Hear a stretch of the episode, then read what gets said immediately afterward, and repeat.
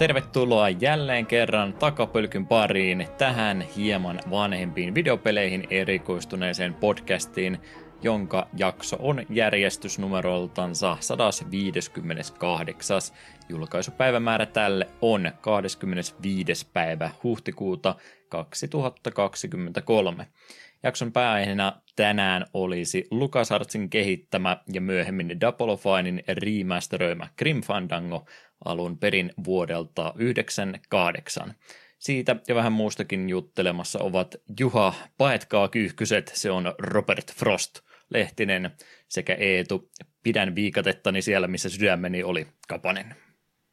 Heipä hei! Pitkästä aikaa jälleen kerran joku paremmin podcastin tekemiseen valmistautuva henkilö olisi semmoisen film henkisen alkuspiikin tähän näin heti hoitanut, mutta en mä sentään niin eläytynyt tähän hommaan vielä. Täytyy mm. panostaa tähän selvästikin enemmän. Tota, tota, olithan sä lukion käynyt? Kyllä. Olet käynyt lukion. Joo, mulle tuli Grim Fandangosta ja muusta mieleen, että penkkari asunani niin käytin Grim Reaperin pukua aikanaansa ja tästä loistavaa aasensilta tähän peliin sekä alkukysymyksen. Muistatko enää, miksikä olit penkkareissa pukeutunut? Öö, itse asiassa kyllä. Olin, minulla oli teemuki kädessä ja kylpytakki päällä ja pyyhe olalla, koska minähän olin to, totta kai Dinoran käsirä liftarille kirjan Arthur Dent. No. Valmiina liftailemaan ympäri universumia. Tee maistui jo nuorenakin miehen. Kyllä, myös sitä olitkin varmaan jopa ala-asteen loppuajalta asti. Uh, hän on vieläkään l, tota, tota, liftareita lukenut kuin ensimmäisen kirjan vaan, että mullakin on ilmeisesti paljon, paljon hyvää kokematta vielä. Ne kirjat toimii edelleen äärimmäisen hyvä. Tosi minun on aika vaikea käsittää sitä, että miten on mahdollista, että ei ole lukenut kokonaisuus, kun mä oon aina lukenut vaan tämän paketin, missä on kaikki viisi kirjaa samoissa kansissa. Mm. Se voi olla kirjastosta joskus lainannut ykkösosa vaan, missä ei muita sitten ollut vielä mukana, niin ei sitten jostain kumman syystä inspiroitunut heti jatkoa, jatkoa ottamaan, vaikka se tuli, tulikin tota sitten luettua ja tykättyä. Ö, kaksi jatkokysymystä nyt näytit näköjään yhdellänsä pärjää, kun kerran tästä, tästä aihepiiristä puhutaan. Kysymys numero kaksi, mitenköhän se Linnun radan käsikirja liftareille tekstiseikkailupeli, niin tulisikohan siitä yhtään mitään 2023 jaksoaiheen? Vähän epäilen, että ei, ei tulisi yhtään mitään. Niin, kyllä varmaan saisin lähdemateriaalista hyvinkin paljon irti, mutta enpä tiedä, saisiko juuri muuta. Mm. Ja jatkokysymyksenä, että oliko se leffa ihan karmiva? Mä en sano, että se on hyvä leffa, mutta kyllä sen katsoin. No siis, siinä oli joitakin ihan hyviä juttuja, näyttelijävalinnasta oli hyvin, mutta sitten siinä oli tosi monia asioita, mitkä häiritsi. Esimerkiksi pelkästään se, että Saphodin päät oli väärin, niin pitää olla vierekkäin eikä allekkain. Ja sitten siinä oli muutenkin tehty tosi typerää lisäyksiä. Ja kaikki asiat, mitkä oli ristiriidassa kirjan kanssa, hankasivat tosi pahasti vastakarvaan. Sanotaan vaikka nyt näin. Ja niitä mm. asioita oli paljon. Voi olla, jos vähän tarkemmin olisi perehtynyt kerran vaan ekan kirjan lukiessa ja saman tien leffa katsottua, niin ehkä, ehkä mä en ollut niin kriittisellä silmällä sitä katsomassa. Mm. 84 ja 85 on näköjään ollut tota, tota Infocomin peli, tämä tekstiseikkailupeli, että voi olla, olla vähän semmoinen, että se jäisi erittäin pahasti kesken, mutta periaatteessa takapelkkymateriaalia tuommoisetkin olisi. Mm, mutta pidetään me seikkailupelimme ainakin toistaiseksi semmoisena, missä jotain grafiikkaakin on, kun Green Fandangosta tänään enemmän jutellaan, mutta eihän siitä nyt yhtään, yhtään mitään vielä, vaan kaikkia muuta sitä ennen. Eetu, onko huhtikuun aikana tässä kevääseen taittaessani ehtinyt sisällä vielä istuskelemaan. Juu, itse asiassa ihan jonkin verran ja pelailtuakin on jopa kahden pelin edestä, josta ensimmäisenä mainitsin pelin nimeltä Max Termination Force. Tähän liittyy jopa pieni tarina. Siitä on jo useampi kuukausi, tai ainakin muutama kuukausi, niin sattui Twitterissä vastaan tämmöinen ihminen kuin Bertil Hörberg. Jostain syystä oli tosi paljon niin kuin, hänen niin kuin, twiittejään niin kuin, yhtäkkiä niin kuin, koska Twitteri tykkää suositella ihmisiä, ketä et ole edes seurannut, mutta koska oli paljon uudelleen twiitit ja paljon herätty pöhinää, niin hyppäsi tämän Bertilin yksi twiittis vastaan, niin siinä näkyi pelikuvaa tästä Max Termination Forcesta, ja sä mainitsit, että hei, tämmöinen peli on ihan kiva, että kannattaa tutustua. Ja pistin sille, että tuohan näyttää ihan kivalta 2D-toimintaa, isoja robottibosseja ja kaikkea, että pistetään korvan taakse. Sitten meni ehkä pari päivää ja se saman kaverin twiitti tai sama kaveri hyppäsi uudelleen Twitterissä vastaan, ja siinä se oli vaan silleen, että joo, että tuota noin, että siis minä olen luonut tämän pelin, ja tämä on pari vuotta vanha, ja tämä nyt on jo, nyt kun minä tässä vitsi, vitsillä vähän niin kuin mainosti, niin tämä nyt on ihan hirmuisen nosteen, niin että jos tätä oikeasti kiinnostaa, niin menkää ostamaan, että aika vähälle huomiolle jäi kun tuli. Mietin oli sinne, että no perhana, pistetäänpä saman tien Switchillä wishlistille ja tylin päivää myöhemmin, se oli alennuksessa, niin tuli se peli napattua ja todettua, että tähän on oikein oikein mainio tapaus ja nykyään tätä kaveria ihan Twitterissä seuraankin ja oli jotenkin tosi hellyttävä seurata sitä sille, että ihan vaan huvin vuoksi markkinoita, niin jo by the way, mulla on tämmöinen peli, ja yhtäkkiä se nousi ihan hirveeseen, niin kuin, ei nyt hirveeseen suosi, mutta kuitenkin sille, että tosi se moni niin kuin yhtäkkiä huomasi, niin joo, tämmöinen peli on olemassa, ja tämä tyyppi itsekin jossain kohtaa niin laittoi, että selvästikin tämmöinen toimii parempana mainosessa kuin mikään muu, koska peli ei ole koskaan myynyt niin hyvin kuin mitä viimeisen parin päivän aikana. Ihan vaan kun se Twitterissä satuin itse mainitsemaan, se jostain syystä sai nostetta. Minusta on aina kivaa, kun indie kehittäjillä käy tällä tavalla, vähän niin kuin puolivahingossa. Ja sitten selvisi, että tähän tyyppi on tehnyt muutakin. Gunman Clive-peli esimerkiksi on hänen käsialansa ja joku muukin, jossa oli kyllä niin kuin on nimet kuullut, aijaa, että enpä tiennyt, että nämä on saman ihmisen tekosia. Mutta joo, tosiaan sitten tämä Extermination Force nappasin ja siellä se jonkin aikaa Switchin sisuksessa odotteli, kunnes tuossa yksi ilta sitä rupesin mätkimään. Käytin siihen ehkä kolmisen iltaa, pelikello näytti kolme ja puolta tuntia, kun peli oli läpi ja tykkäsin itse asiassa aika paljonkin. Kyseessähän on siis tosiaan 2D-toimintapeli, joka koostuu vain ja ainoastaan pomotaisteluista. Isoja robotteja mätkitään turpaan, sillä on alussa pelkkä perustuussarja, melee-hyökkäys, alkuun bossit on hyvin simpeleitä, että joo, ammut niitä vähän armoreihin, että pääset weak spotteihin. Punaisiin weak spotteihin toimii vain ainoastaan melee-ase, eli pitää päästä aika iholle, että pääsee niihin weak spotteihin tekemään damagea. Ja sitten keltaisiin weak spotteihin toimii myös aseet. Sitten kun peli etenee, saat ostettua uusia aseita, mitkä toimii eri tavalla. Oma suosikki oli tämmöinen kimpoileva laaseri, millä pystyy, kun oikeassa kulmassa ampuu oikeaan paikkaan, niin joko pystyy hyvin turvallista paikasta vahingoittamaan weak spotteja tai armor, armor-palasia, tai sitten jopa joissakin tapauksissa pystyy jopa vahingoittamaan useampaa weak spottia yhtä aikaa, niin se oli oikein näppärä ase. Ja sitten siinä vähitellen saa myös kyvyn kiipeillä bosseja pitkin, eli sitten sun yhtäkkiä bosseilla onkin aika paljon tällaisia niin armoreita, mitkä pitää mätkiä pois, esimerkiksi vihollisen se, tai bossin selässä, niin sitten se pystyt kiipeilemään sitä selkää pitkin, kun se paljastaa tämmöisen kiipeiltävän pinnan. Sitten saa myös double jumpin ja... Onko se siinä se olikin? Joo, kiipeily ja double jumpi tulee sitten peli edetessä jossain kohtaa vastaan ja sitten kaikkia aseita pystyt taistelun aikana yhtä nappia painamalla vaihtamaan, eli sulla on parhaimmillaan mitä onko niitä seitsemän asetta. Viimeisestä minä kerännyt ostaa, olin jo. Pelin, pelasin pelin läpi eikä rahaa kertynyt tarpeeksi viimeiseen aseeseen. Ja oli oikein kiva. Vaikeusaste oli sopiva. Useampi bossi oli semmoinen, että joudun oikeasti yrittää monta kertaa ja vähän niin kuin miettiä, että miten tätä bossia lähestytään. Ne oli myös varsin mielikuvituksellisia, että vaikka ne oli kaikki vain robotteja, niin niissä oli kuitenkin hyvin paljon just eläinhahmoisia robotteja ja sitten ne saattoi kesken taistelun, kun oli Weakspottit tuhonnut, niin se ei tuhoutunutkaan kokonaan, vaan meni uuteen, kokonaan uuteen formiin, joka oli jopa ihan erinäköinen kuin se alkuperäinen. Niin ne oli ihan varsin niin kuin luovia bosseja niin kuin ulkonäöllisesti ja toiminnallisesti. Ne ei ollut vaan, että seisot tässä ja ammu koko ajan, niin se kuolee, vaan piti oikeasti päästä iholla ja pohtia, että no mitäs kautta me nyt tuonne pääsenkään.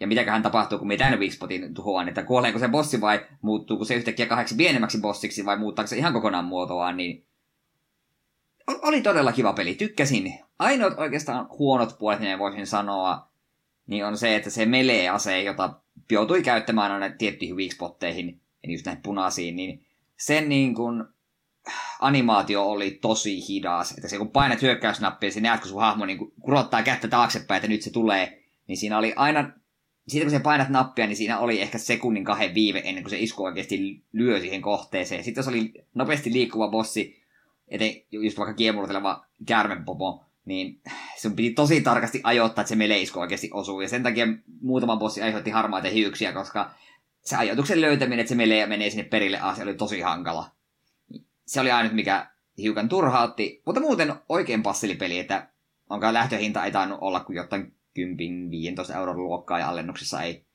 ei montaa euroa tarvinnut pulittaa, niin tosiaan kolme puoli tuntia näytti pelikello, kun meni läpi ja noin 80 kuolemaa, niin se oli oikein passeli. Minä tykkäsin. Sellainen kiva pieni välipala ja siinä ilmeisesti on jopa kaksin mahdollisuuskin, niin en ole sitten varma, että niin, ei se varmaan weak spotteja tuskin bossille tulee enemmän, mutta voisiko se bossien kestoaste lisää, kun on kaksi pelaajaa mukana.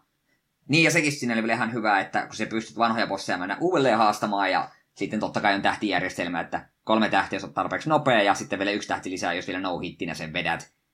Niin oli, ja niitä pääsi uudelleen haastamaan milloin tahansa, niin sillä pystyt grindaamaan rahaa. Mutta sekin oli kyllä ihan kiva, että jo, vaikka se feilaat bossissa, niin jos oot saanut sitä rahaa sillä, että sä oot tuhonnut sitä armoripalasia, niin se raha niin kuin säilyy. Niin se periaatteessa pystyt grindaamaan sillä ihan vaan sillä, että no yrität sitä bossia niin kauan, kunnes, kunnes se kaatuu, tai siinä grindauksen aikana, tai yritysten aikana, jos rahaa kertyy tarpeeksi, niin voit käydä ostaa max lisää, tai sitten uusia aseita.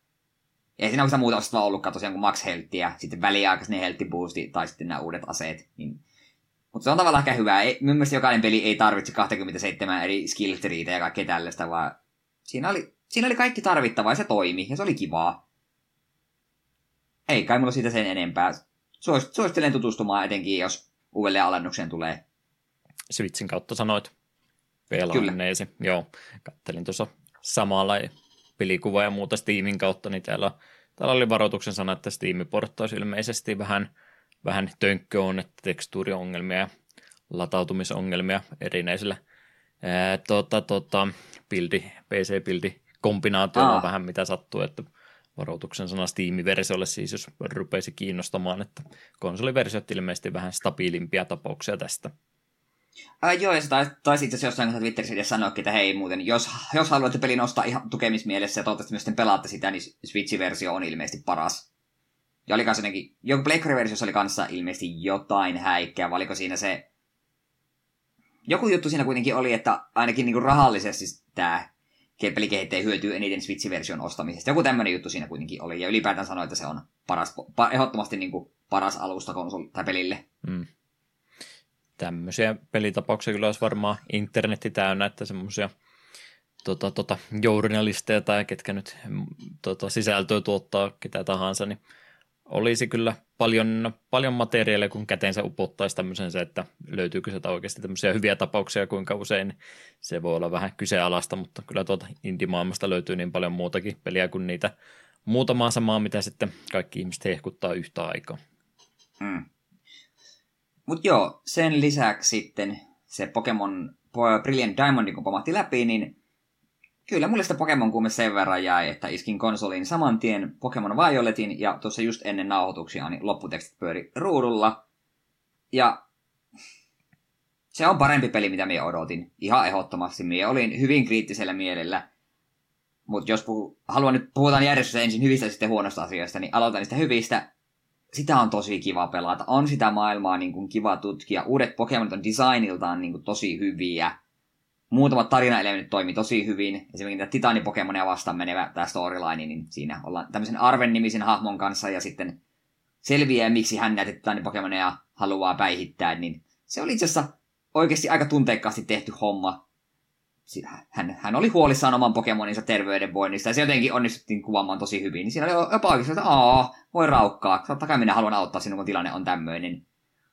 Ja niin, no, niin, ja ehkä just tärkeintä tosiaan tuo, että kun siis se maailman tutkiminen on kivaa. Se on hauskaa, niin kuin, kun se siellä vetelet siellä luonnossa ja näet Pokemoneja. Etenkin sitten, kun ne on semmoisia laumoja, niin saat näkyä, että tuossa on Donphan ja joukko fanpeja sen ympärillä, että se on käytännössä joku pieni perhe, niin se on ihan hauskaa. Ja varsin, varsin aika sellaista peliä, en muista mitä Pokemon vastaan tappelin, niin koska nämä villit ympärillä olevat Pokemonit ei despawnaa, kun se on taistelussa, niin se on hauskaa näköistä, kun se tappelit joku toisen Pokemonin kanssa ja kaksi Psyduckia tuijottavat taustalla siinä sun vieressä, että mitä siellä tapahtuu. Mm-hmm. Ja joskus, kävi, joskus kävi myös sitä, että joku random Pokemon vaan juoksi sitten taistelukentän läpi, niin se on kanssa semmoinen hämmentävä tila, että miksi tuo Tauros vaan veteli tuosta täysiä yli.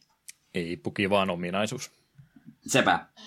Öö, ja nyt kun muistan, niin minun tiimiin kuului tämä starteri vesilintu totta kai, koska aina vesi, vesipokemonilla. Ja minä tykkäsin tosi paljon sen vikasta muodossa. Se oli tämmöinen ihme tanssiva waterfighting Pokemon. Ja ilmeisesti moni siitä valitti, että ihan typerän näköinen. Mutta myös se on hauskan näköinen. Nekin se tanssahtelee taisteluarana, ne on varsin kivaa. Öö, sitten tämän, tämän Paldean Wooperin nappasin, koska siitähän kehittyy tämmöinen Wooperin uusi muosi Clodsire, Poison Groundi. Siitä kanssa kovasti tykkäsin ja se on hauskan näköinen veijari. Öö, sitten tämä ihme suolakivi-pokemon, mikä Gargan, Garganagel vai mikä, mikä ikinä onkaan. Sitten se Olivipuu-pokemon, siitä tykkäsin tosi paljon. Ja se oli, Grass Normal oli jotenkin jännä yhdistelmä. Emme silläkään paljon normaaliskuja käyttänyt, mä aina unohin, että se oli normal-tyypin Pokemon, ja sitten Fighting-tyypin iskut löikin yllättävän kovaa. Öö, sitten tää, tää Steel Fairy, Tinkaton, tämmö, tää, joka, se on käytännössä Sonic, Sonic-pelisarjan tää, tää Amy, koska se on pieni hahmo, jolla iso nuija. Minusta jotenkin hauskan näköinen, vaan en, en nimennyt sitä Amyksi. Ja itse asiassa mun tiimin viimeinen jäsen, me, olin, kun me aina päätän, että kun me pelaan uutta Pokemon-generaatioa, niin me haluan käyttää uusia Pokemoneja. Niin tuli vastaan Shiny äh, Kirafarik, mikä on tämä kakkosgenen kirahvi. Ja sillähän on tässä niin kuin kehitysmuoto. Ja sit se oli vielä shiny, niin pakkohan oli se ottaa. Katoin vaan, että hetkinen, tuolla, tuolla on sininen nenä. Ei sille pitäisi olla sinistä nenää. Ja kyllä, se oli shiny, nappasin sen ja sitten sitten kehittyi tämä uusi, uusi muoto, joka onneksi shiny jopa näyttää vähän erilaiselta. Se on öö, tummemmat värit verrattuna normaaliin. Niin onhan se nyt aina kivaa päästä käyttää shinyä sun päätiimissä, etenkin kun sattuavarasti tuli vaan vastaan. Muuten en shineihin törmännyt, joskin pelitilastothan näyt, näyttää mulle, että olen muka kaksi shinyä nähnyt, ja en tiedä yhtä, mikä se ensimmäinen shiny on ollut. Se on varmaan sillä luonnossa jossain ollut. Harmillista. Tilasta tommonen, että on, aistuu, että on. Miss, missä ne on mennyt. Onneni ohi Jep. olen kävellyt. Mm. Mut sitten ne huonot puolet. Onhan tää peli ruma. Niin kuin silleen suhteessa kun miettii, että konsolille on tullut Breath of the Wildia ja Xenobladea ja kaikki mitkä näyttää törkeän kauniilta, niin on se vähän surullista, että Game Freak ei vieläkään pääse edes lähellekään samalle tasolle. Et, kyllä niin pääsääntöisesti Pokemia, Pokemonien niin kuin spriteit ja nää, tai siis nämä 3D-mallit ja nää, niin on hyvän näköisiä, siis tosi hyvän näköisiä, mutta sitten se, että miten varjot on järkyttävän rumia ja kaikki niin kuin, silleen peli aluskavaiheessa ollaan tyli majakahuipulle ja sun ö, Raivali Nemona sanoi, että Aa, katso miten kaunista luontoa joka puolella. Sille joo, tosi kaunista. Tuossa on kolme puuta, jotka näyttää Pleikkari kakkosen ajalta, mutta ihan miten vaan. Mm. Ja mien herkästi grafiikkaan niin tartu, mutta kyllä se jopa minun silmään kun pisti, että tämä, tämä ei näytä niin kuin tämän vuosikymmenen peliltä, ei niin millään, niin on se vähän surullista. Et kyllä Game Freakillä niin kuin niillä olisi panoksia pistää ihan törkeän paljon enemmän tähän peliin, niin se on harmillista. Kyllä sen välillä kerkäs unohtaa sille, että kun se pelaaminen oli kivaa, mutta sitten kun näkyy, kun taustalla tyyppi kävelee kaksi freimiä sekunnissa, niin on se vähän silleen... Mm. Ja varsin aikaisessa vaiheessa myös kävi tämä, että yhdellä salilla pitää Sunflora-pokemoneja keräillä kymmenen sun messiin, niin hyvä, ettei konsoli räjähtänyt, kun sulla on kymmenen tökkivää Sunfloraa juoksemassa perässä. Ja muuten... No itse asiassa tuli tuosta ma- mieleen, kun mainitsin tämän Raivalin. Aika monessa paikkaa valita tämä Raival Nemona on tosi ärsyttävä. Myös se oli ihan symppis Raivala. Se oli, okei okay, joo, sen, se lähinnä sen luonne oli se, että se halusi kokea Pokemon taisteluita, mutta se oli kuitenkin niinku pirtsakka ja niinku kiva hahmo. Että se ei niinku ollut, kun jotenkin se Sword ja Shield Hop, me on unohtanut sen kokonaan. Sanja Moonin tämä Hau oli kanssa vähän silleen, eh, ei sitä oikein niinku muistanut, että se oli Tänne Mona oli silleen se ihan kiva. Se oli, tuntui sille niinku tavallaan tuoreemmalta. Ja muun ylipäätään nämä niinku hahmot oli ihan kivoja.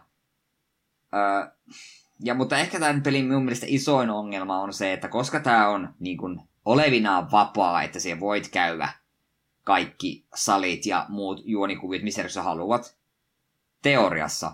Mutta koska tässä ei ole minkäänlaista skaalaa, sitä skaalautumista, niin jos sä teet asioita ns. omassa järjestyksessä, niin se joko tarkoittaa, että sä eksyt aivan liian korkeaveisille paikoille, joka on tavallaan kiva haaste, tai sitten siinä käy sille, että se palaat jonnekin, että ah, en mä muuten tuota salia käynytkään. Sitten, no, mulle, minun boksu tulee level 50, täällä on level 15 sal, tällä salipäälliköllä, niin tämä vähän sille niin.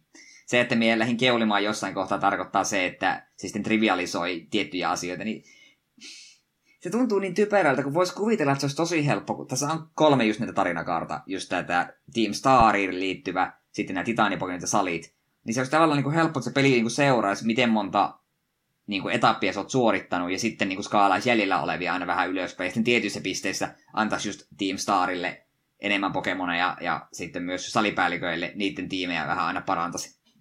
Niin kuin, ei se oi, ei siinä tarvi joka salimerkin jälkeen, jokaisen tavoitteen jälkeen niin kuin saa kokonaan uutta tiimiä, mutta siis semmoinen tiettyä niin kuin skaalautumista, että peli katsoo, että aha, sä oot suorittanut neljä salia ja kaksi Team Starin basea. No tässä kohtaa hypäytetään kaikkien jäljellä olevien niin kuin, tiimejä vähän ylöspäin ei pitäisi olla kauhean iso homma.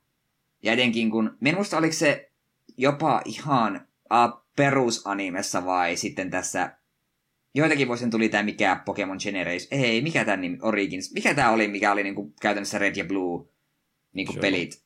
ollut Origins ja oliko Origins sit niitä YouTube, niitä parin minuutin pätkiä. Tarkoitatko mm. nyt sitä neliosasta sitä lyhyt sarjaa? Joo, joo, missä oli just Red ja Blue. Mikähän Generations on ollut joku tämmönen No kuitenkin, perusmarkkinointinimi. Joo, joko se tai sitten ihan peruspokemonissa oli, kun mennään tyyli ekan kerran blokkia vastaan, niin siellä sanotaan, että aah, sulla ei yhtä salimerkkiä. No siinä tapauksessa me käytän näitä pokemoneja. Eli se on periaatteessa animessa jo on ollut tämä niinku ratkaisu siihen, että mitä jos salit kiertää väärässä järjestyksessä. Niin minkä ihmeen takia tätä peli on voinut laittaa. Tai jos ne ei ole halunnut tehdä uusia tiimejä, niin sentään just, että ne levelit, levelit skaalaisi aina hyppäisi kerroksen eteenpäin. Kun siinä tuli just itsellä ainakin se ongelma, että se oli itse asiassa positiivinen ongelma, että me ekana mä just hoidin semmoisen Team Starbase, mitä ei olisi ollut vielä tarkoitus hoitaa, tai niin kuin ensimmäisenä, ja samoin ensimmäisenä menin salille, mikä oli vasta kakkossali oikeasti. Mulla oli oikeasti vaikeuksia. Mun piti oikeasti kikkailla, että mä pääsin sen Grass-salin läpi, koska se oli... Mie meni sinne ensimmäisenä. Ei mulla ollut mitään hyvää vastausta Grass-Pokemonia vastaan, niin tää tämän Sudowoodo, mikä terastalaissa itse Grass-tyypiksi, niin sit kun se käytti vielä hyökkäysmenossa speedia koko ajan, niin mä olin ihan kusessa, mutta sitten lopulta onnistui kikkailemaan itteni sen salille läpi. Mutta vastapainona sitten, kun mä olin, että aha, tää olikin vasta kakkossali, no mennäänpä nyt tuonne Baksalille, mikä tarkoitettu ensimmäiseksi. No, nythän me on ihan ylilevelinen tänne. Hmm. Niin, peli kannustaa sinut, että seikkaile miten haluat, mutta käytännössä rankaisee sitä kuitenkin siltä. No, koska niitä asiat väärässä järjestyksessä, niin sitten vaikeusaste hyppii ihan miten sattuu. Niin, eh. Et käytännössä loppua kohdan me tein sille, että mulla oli olemassa lista, josta me käytännössä katoin sille, että okei, tuo mu, jos me haluan näille levelille mennä, niin mun kannattaa hoitaa tuo sali nyt ja silleen. Ja toinen, pelihän myös kannustaa, että hei, sinunhan ei tarvitse salipäällikköistä vielä välittää, se voit tehdä jotain muuta. Tämä on valhe, koska Pokemonit, mitkä tottelee sinua ja miten helppo sinun napata tietynlaisia Pokemoneja, riippuu monta salimerkkiä sulla on. Eli jos sä lähdet vetelemään Starbaseja ja Titan Pokemoneja monta putkea, sun Pokemonit ei rupea enää tottele sinua. Ja sitten kun joka salimerkki niin nostaa tyyli viidelle level, että eka antaa sen mitä level 15 ja tokaasti level 20 Pokemonit tottelee ja jotain tällaista, ja sitten kun sulla on kaikki kahdeksan merkkiä, niin sitten kaikki Pokemonit tottelee sinun. Niin itellä kävi just sit se, että mulla oli koko ajan vähän katteli mun tiimiä, koska me nappailin kaikki uudet Pokemonit ja tutkin paikkoja ahkerasti. Koko ajan että äh, mun pitää käydä hoitaa taas joku sali, koska muuten mun Pokemonit lopettaa mun tottelemisen. Niin se oli vähän silleen, mm, miksi tätäkin niin ollut sidottu jotenkin sille yle, yleiseen niin edistymiseen pelissä, koska se kuitenkin, jos se kävit just Starbaseja hoitamassa, joo, niissäkin oli omat palkintonsa ja Titan Pokemoneissa, just Titan Pokemoneja, kun Mätkin niin sai tälle sun moottoripyörä Pokemonille uusia kykyjä, niin, niin miksei näihin ollut kanssa silleen sidota, että aah, nyt olet kokenut, niin Pokemon tottelevat sinua enemmän. Koska se kuitenkin niin kuin pakotti, että et voinut jättää saleja niin kuin, silleen, että vedämme nuo kaikki kahdeksan salia lopuksi putkeen. Sille ei, ei toimi niin, koska sun Pokemon enää tottele sinua siinä vaiheessa. Niin se oli kanssa vähän niin kuin, että se on selvä idea ollut, että halutaan antaa sulle vapaat kädet, mutta me kuitenkin sitä rajoitetaan vapaita käsiä aika rankasti. Niin se oli minusta kummallinen ratkaisu tähän on niihin merkkeihin laittanut, että Pokemonit niitä noin kovasti sitten kunnioittaa. Eikö se vaan riitä, että sä menet jostain liikkeestä kahdeksan pinniä ostamassa ja näytät että no niin siinä on tommoset, että nyt, nyt sitten totteletkin. Niin, sepä. Sitä skaalautumisen hommaa mä jäin miettiin, niin semmoinen ihan yksinkertainen toki, toki tota pyyntö, että pistää siihen peliin tommosen, että saisi sitten ihan oikeasti oikeasti vapaasti tehdä, mutta jos antaa sitten luvan tehdä näin, niin Game Freak odottaa, niin sitten sit se on se koko peli niin helppo sen jälkeen, että onko ne edes enää mitään vaikeusastetta sen jälkeen, kun tietää, että ne pistää sen tarpeeksi helpoksi, ettei kukaan jää jumiin sen jälkeen missään kohtaa. No, että tappaisi, no tappaisi sen vähänkin peli-ilo, ainakin ilo itseltä nyt, kun on just ne pienet vaikeuspiikit siellä täällä, ne parhaat asiat, mitä noissa nyt vastaan tullut on. Niin, mutta voisi siinäkin olla joku niin semmoinen, että tietysti, että se jääsali oli käytössä tarkoitettu viimeiseksi, niin voisi siinä olla just vaikka silleen, että vaikka sillä skaalautus, mutta se ei kuitenkaan niin kuin menisi missään kohtaa vaikka level 30 alle. Että se olisi kuitenkin tarkoitus, että hei, tämä on vaikea, jos ei mä tänne ekana, ja se skaalautuminen alkaa siellä vasta, kun se rupeaa tietyt salimerkit. Joten jotenkin tälleen sen voisi niin kuin yrittää kuitenkin niin kuin mm. pitää, että et menisi esimerkiksi viimeistä titanipokemonia ekana mättämään, koska senkin niin kuin tämä alin leveli alkaa sen verran korkealta. Jotenkin tälleen sen voisi ratkaista. New Game Plussa ominaisuus joku slideri, että Pokemon skaalautuu aina jonkun X, x leveille isommaksi kuin mitä sulla on, niin se voisi olla ihan mielenkiintoinen. Just, no se mutta tiedän, tiedän, että semmoista ikinä tuommoiseen peliin ainakaan virallisesti tulisi, että modaajat ehkä sitten jälkeenpäin pystyisi jonkun tämmöisen pistämään. Mm. Joo, katoin Mut... vielä nopsaan se sarjan nimen, kyllä se se Origins oli. niin, niin ö, tämä, tämä ihan hiljattain tullut sarja, tämä Origins 2013. Herra Jumala. Oh, me, me, me, puhuttiinkin siitä silloin. Ei olla... Ei, ei no ollaanota... me mainittu siitä varmasti jossain kohtaa, mutta 2013. Ai jumalauta. Mut joo, ei Pokemon Wild sen enempää. Päällimmäisenä mulle jäi sitä kuitenkin mieleen, että parempi se oli kuin mitä me odotin. Ah, niin ylipäätään pukeista. Ei tullut juurikaan vastaan. Muutamassa kohtaa värit vähän välkky hetkellisesti ja ekan kerran kun tein voileivän, joka oli myös viimeinen kerta kun me tein, koska me en oikein nähnyt sen pointtia, niin kun me yritin laittaa leivälle kannen, niin se kansi vaan katosi. Tiputti se leivän päälle, mutta se tippui se leivän läpi jonnekin tuon puoleiseen. Ja mun leipä oli ihan helvetin ruman näköinen. Silti, silti, silti sai sitä kolme tähteä. Aa, Klaus Original. Okei, okay, kiitos. Kiitos, kiitos. Mut joo, siinä oli oikeastaan mun pelailujutut. Sitten jos katselupuolen juttuja, mutta heitäpä Juha ensin omat pelailus. Joo, täytyy todeta kyllä ääneen. Hyvä uutinen on se, että mä oon pelannut enemmän kuin mitä mies muistii. Mies muistiin mieleen tulee. Huonot uutiset on se, että ne on pelejä, joista mä oon jo puhunut ihan tarpeeksi, joten en tiedä, mitä näistä pystyy sanomaan. Mutta, ja kun se Zero äh, striimaamisprojekti edelleenkin erittäin voimissansa, tämä mahoton projekti, että pitäisi sataprosenttisesti homma pelata läpi, mikä tuntuu aluksi siltä, että tämä ei varmaan tule nyt ikinä loppumaan, eikä se kyllä lähelläkään vielä loppumista ole, mutta 40 prosenttia rupeaa tätä nauhoittaessani olemaan completion prosentti, kun lasketaan ihan kaikki mahdolliset sivu, sivutarinat, pelit, kerättävä, no ei nyt ihan kerättäviä juttuja sentään kaikkia, mutta mitä se nyt se varsinainen prosenttilukumittari vaatisi, että haluaisi kaiken tehdä, niin 40 pinnassa ruvettaisiin tässä kohtaa olemaan. Olen huomannut, että on semmoinen lähet, lähden striimaamaan, niin on semmoinen ajatus, että no mä teen niin kuin nyt tämän jutun ja sitten mä teen tarinaa eteenpäin. Sitten huomaat sen kaksi tuntia myöhemmin, että mä en ole mennyt sekuntiakaan tarinassa eteenpäin. Että kun tuli nyt joku kadulla vastaan nykäisihasta, että nyt pitäisi vähän kalastaa tai jotain muuta muuta sivuprojektia tehdään, niin aina sitä sille tielle sitten jääkin. Ja eipä siinä mitään. Se, että onko siitä näin pelillisesti mitään hyötyä, tekeekö se sun hahmoista vahvempia, eipä juurikaan. Välillä saattaa joku varuste, tulee joku semmoinen arvokas, mistä voisi jotain hyötyä ollakin, mutta kun mäkin on sitten sekä kirjuilla tätä kiinteistöbisnestä, että pelin parasta, ehdottomasti parasta asiaa, eli korolla tätä Klubi Sunshinein pyörittämistä, niin kumminkin molempia pelannut sen verran ahkera, että mulla nyt varmasti ole mitään, mitä mä rahalla voisi pelissä tässä kohtaa jo ostaa, niin niistä nyt ei niin paljon apua ollut, mutta paljon on tullut semmoista asiaa vastaan kyllä, mitä sillain muistan juokseeni ohitse siinä viime kerralla, kun tuota peliä pelasin läpi ja ajattelin, että olisi pitänyt ehkä tutustua paremmin. Nyt on ihan oikeasti kaikkea mahdollisia, mitä peli on tarjonnut, niin olen ollut erittäin kaikki ruokainen. En välttämättä ihan kaikista ole tykännyt jostain naisten tästä painiliika tota, tota uhkapelaamisesta, niin siinä ei näköjään ole mitään strategiaa, mutta kun vaan toivoa parasta, niin kuin uhkapelaaminen tietysti onkin, mutta tuommoinenkin, että yritä siitä tarpeeksi rahaa voittaa, että sä saat achievementit ja completion prosentit täyteen, niin on se vähän tu- tuskasempaa, mutta kaikkea, kaikkea kivaakin sieltä matkan varrelta kyllä löytyy. Olen nauttinut projektista ja vielä on vielä aika paljon jäljelläkin. Öö, en tiedä, onko tämä hyvä vai huono uutinen sulle, mutta tämä, tämä naisten painiliika tekee kivaamissa eräänlaisen comebackin, mutta sitten siinä on siinä on enemmän pääs vaikuttamaan asioihin. Mm. Justin tuo painiliikajuttu ja sitten erottiset videomateriaalit ja kaikki muut, niin vähän oli semmoista alustavaa googletusta, että onko tämä nyt ihan ok striimata, mutta on se, on se tähän mennessä, ainakin ei ole varoituksia vielä kanavalle tähänkään mennessä tullut.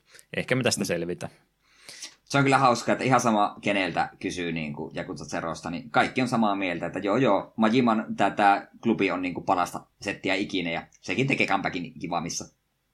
Hyvä kuulla. Se just, että onko tämä parasta mahdollista striimimateriaalia, kun mä siellä kuutta pöytää pyöritään ja vaan valikosta valkkaan sopiva hostesi siihen pöytään ja reagoi käsimerkkeihin, mitkä toistuu, toistuu, toistuu, toistuu koko ajan, niin ei tämä välttämättä ole, niin kuin, en, en mene kehumaan itseni, että mä olisin niin kaikkia aikoja hienoja striimiprojekti, mitä kukaan ikinä tehnyt, mutta kyllä näin pe- pelaamisen mielessä niin ihan hauskaa yksinkertaista on. Melkein voisi ottaa se klubin pyörityspeli ihan omana sivupelinänsä, vähän laajennettuna konseptina vielä, niin maistuisi. Minusta joku jossain sanoi, ja pitkäaikaisesti me just tätä Yakuza Zero-videota kattelin, niin joku just sanoi, että tästä puhelinpeli tänne ja heti, kyllä ostan. Kyllä maksan mikromaksuista, että saan lisää Platinum Girlejä. Kyllä, kyllä. Joo, tämä siis Zero, niin tähän varmaan, tästä tässä nyt chaptereita olikaan. Mä olin nyt seiskassa edelleenkin jumittamassa, koska kaikkia sivujuttuja oliko ensin 16 sitten. Ja mm, Jotain sellaista, joo. Periaatteessa, jos sä skippaat kaiken ylimääräisen, mitä tuossa on, niin sä varmaan tun, tunti-kaksi vähän chapterista riippuen pystyy sitten niin päätarinan pelaamaan tuossa läpi, että on tuossa, siinä mielessä tämän pelin pystyy 10-20 tuntia välissä, jos oikein nopeasti haluaa mennä, mutta kun siellä on niin paljon sitä kaikkea muutakin, niin kyllä se vähän väärin on kaikki tämmöinen ylimääräinen skipata. Ei sitä kaikkea pakko tehdä, mutta ripotellen sieltä täältä, niin kaikkea, kaikkea jännää sieltä pelin sisältä kyllä löytyy. Mm. Kohtalon päivä vaan odottaa pikkuhiljaa, että kohta se on sitä mahjongiakin sitten pakko opetella, että mä voin sitä lykätä ikuisesti enää. Mä toivon, että mä pystyn sen oppimaan pelin sisältä suoraan, mutta pelkään pahinta, että täytyy sitten vähän OPSn skenejä, siinä vaihdellaan. En ollut ajatellut missään kohtaa, kaikkea tässä muutenkin striimin laatua yrittää vielä vähän parantaa. Mulla niissä kaikkein kiireisimmissä kohdissa, varsinkin kun sä ne on valo, valoissa tota, juoksentelet niitä katuja pitkin, niin striimi valitettavasti lakaa niissä jonkin verran, vaikka ei niinku frameja ei pudota, tai CPU tai GPU ei kumpikaan ylikuormitu, niin vähän semmoista video ongelmaa vielä on, mitä en ole malttanut fiksata, kun vaan pelannut, pelannut, pelannut sitä, ja kevään puoleen se on kääntynyt, niin huomaan, että mun vihreä taustakangaskaan ei oikein pelitä enää, kun mä en saa tapettua kaikkea valot. En koskaan ajatellut, että ää, tota, PC-juttuihin, mikä olisi yksi upgrade, mikä pitäisi hommata, niin täytyy hommata paksummat verhot, että mä saan kaiken ylimääräisen valon tapettua, että green, screen, äh, screen, green screeni toimisi siis kunnolla. Mutta voin sitä vähän, vähän gamer sisustaakin ihan sen takia, että striimaaminen onnistuu helpommin. Tämä vanha kunnon meemi, että äkkiä verhot alas, vaan että ei, ei häikäse ruutua, täytyy mm. rauhassa sisällä olla pelaamassa, kun ulkona on kaunista. Mutta toi oma, oma tota, arkielämiseni on kyllä aika rutiini omasta tässä viime aikana ollut, sillä töistä kotiin ruokaa koneeseen, taustakangasta pystyy Jakusa Zeroa striimaamaan ilta yhdeksään asti ja sitten ysin jälkeen syystä tai toisesta sorruin sitten Diablo kolmosen asentama ajatus oli, että ihan, ihan pieni testaus vaan, että kohta kumminkin on uutta Diabloa jo tulossa, niin ei nyt enää kannata innostua kolmosesta, mutta, mutta, mutta kun se pikkusorme antaa, niin kyllä se sitten lähtee, lähtee no, nopeasti kävelemään, että pari tuntia kun se Zeroa joka ilta ja sitten niin kauan Diablo perään, kun se on nukkumaan menon aika ja Rinsen repeat ja siinähän se viikko sitten onkin taas pyörähtänyt, että ja rupesin, siellä on 28 on nyt viimeinen, viimeinen seasoni näillä näkymin jäämässä Diabloon, niin monta, monta vuotta jäänyt nyt välistä. Mä en muista milloin mä täällä podcastissa sanoin ja lupasin, että tämä oli nyt viimeinen kerta, kun mä tätä enää, enää pelaan, mutta, mutta, mutta sen ja tämän seasonin välissä niin on se kaikkea muutakin pientä, pientä päivitystä ja pientä lisäjuttua, mistä nyt ei kokonaisuudessaan mitään uutta ja ihmeellistä tulee, mutta jonkin verran uusia asioitakin itseltä siinä matkan varrella ohi mennyt. Paraparianilla rupesin seasonal hardcore pelaamaan, tapatin ensimmäisen niistä äh, internetin pätkäämisen, mikä on tietysti se paras mahdollinen fiilinki, kun sä oot just saanut kaiken toimimaan hyvin ja sitten netti pätkäsee sekunniksi, että jaha, se seisoo nyt siellä jossain, joku rotta nakertaa sieltä nilkkaa ja ei voi asialle mitään tehdä ja ainut mikä vaan, että vähän aikaa katsellaan ikkunasta ulos ja kirjautua uudestaan katsomaan viestiä, että se on nyt kuollut siellä, että mitä tehdään nyt? Järkevä ihminen totesi, että joo, se oli hyvä sessio, mutta ei, oli pakko levuttaa äkkiä uusi, uusi sitten vielä perään ennen kuin tota, tota, sokki oli täysin edes laantunutko. Ja toisen barbaariani levutin, jonka sitten pari päivää myöhemmin myöskin tapatin tällä kertaa ihan omaan, omaan tyhmyyteni, kun osasin nurkkaa ajassa. Ja tässä niin kuin olisi sitten vielä se, vieläkin tyhmemmät ihmiset tajunnut lopettaa sen pelaamisen, mutta kun ei, ei se vaan, nyt vaan Diablo 3 maistui, niin Wizardin nyt sitten vaihoi lennosta, että ajattelin, että olkoon sitten, että tämä nyt selvästikään toimi. Tämä barbaari on kirottu minulta tässä seasonissa, älä pelaa sitä, niin Wizardia rupesin pelaamaan ja bildinä on tämmöinen Talarassa-setti, mikä käytännössä meteoreja ampuu taivaalta semmoista, semmoista tahtia, ettei siellä mitkään demonit elossa meinaa pysyä ollenkaan.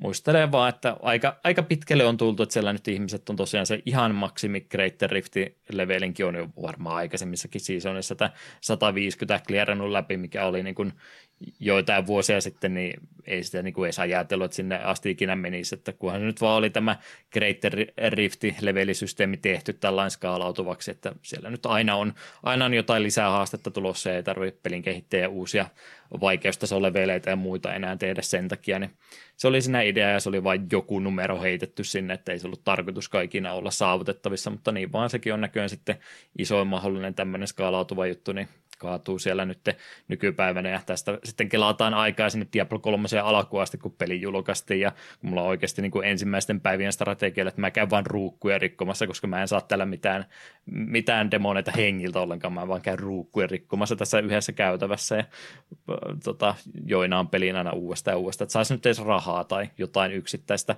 yksittäistä tota, tarina, tarina tota, välipossia käydä tappamassa uudestaan ja uudestaan, koska se oli ainut järkevä, minkä sain nopeasti hengiltä. Saattoi ehkä joku rareitemikin joskus tulla. Ja nyt sitä vaan niin kävelee sinne päin, ja pelin aikaisemmin täysin mahdottomaksi ajatellut asiat, niin ne vaan lakoaa sun ympäriltä. Että aika monen progressio ollut sieltä ykköspäivästä tähän viimeiseen seasoniin asti.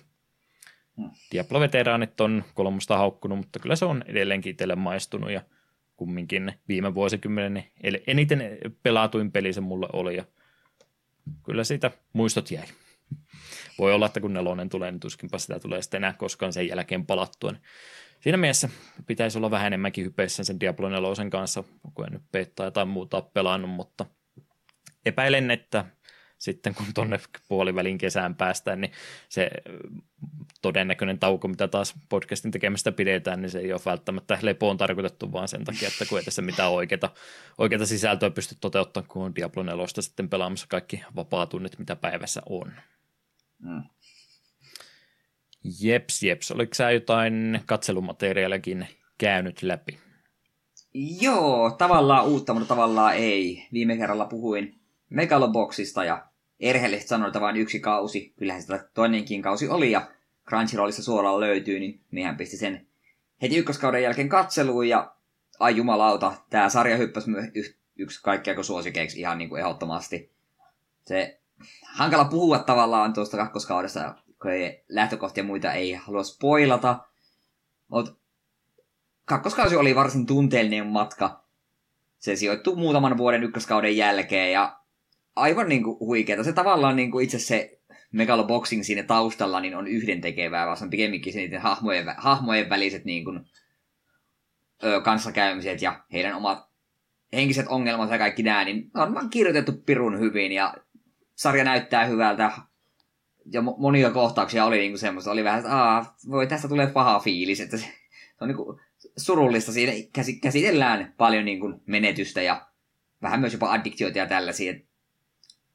Äärimmäisen hyvä kakkoskausi. Se on harmi, kun en tavallaan pysty puhumaan sen sarjakauden tapahtumista ollenkaan, koska siinä vähän spoilataan sitten, mihin ykköskausi loppui ja mitä siinä välissä on tapahtunut. Mutta siitä haluan antaa kehut, kun ykköskaudella oli muutama tämmöinen lapsihahmo, ja kun tämä kakkoskausi sijoittuu tosiaan muutaman vuoden päähän ykkösestä, niin nämä lapset ovat kerenneet jopa teiniityä tai jopa nuoreksi aikuisiksi kasvaa, niin se oli jotenkin hauska niin kuin nähdä tälle, että harvinaista sarjassa, että näkee niin kuin tämän hahmon kehityskaaren vähän sille niin kuin lapsesta nuoreksi aikuiseksi ja miten se on muuttunut. Ja se, kaikki nämä hahmon niin kasvut ja muutokset tuntuu niin kuin loogisilta. Niin, se oli 13 jaksoa lisää ja tosi hyvä fiilis jäi. Ja toivon, että kolmas kautta ei tule, koska tämä nyt oli todella hyvä tämmöinen kahden kauden paketti. Ja suosittelen oikeasti ihan kaikille animen ystäville. Ihan sama kiinnostaako urheiluanimet, koska loppujen lopuksi se urheilu tässä taustalla on aika pienessä osassa. Se on kuitenkin maailma ja hahmot, ja etenkin niin tosiaan nämä hahmot, niin on se syy katsoa tätä sarjaa. Että se on ihan yhdentekevä, että ne käy välillä vähän nyrkkeilemässä, vaikka siinäkin on niin kuin, toki niin kuin pointtinsa ja tarinan kannalta tärkeä. Niin, niin emme voi mutta muuta sanoa, että kattokaa Megalobox, molemmat kaudet. Ihan huikea hyvä sarja ja tavallaan toivon, että sais nousi suurempaan tietoisuuteen, mutta tavallaan on kiva, että tämä jää hidden gimmicks ei mulla oikeastaan, ei mulla mitään muuta. Nyt pitää etsiä jotain uutta katsottavaa. Mm. One Pieceinkin uusi jakso jo katsottu ja en tiedä mitä seuraavaksi. Mä ajattelin seuraavaksi ehkä ottaa jotain tarinallisesti jotain kevyempää. Ehkä se voisi jonkun shonenin pistää taas pyörimään. Olisi sitten Demon Slayer tai joku vastaava. Joo.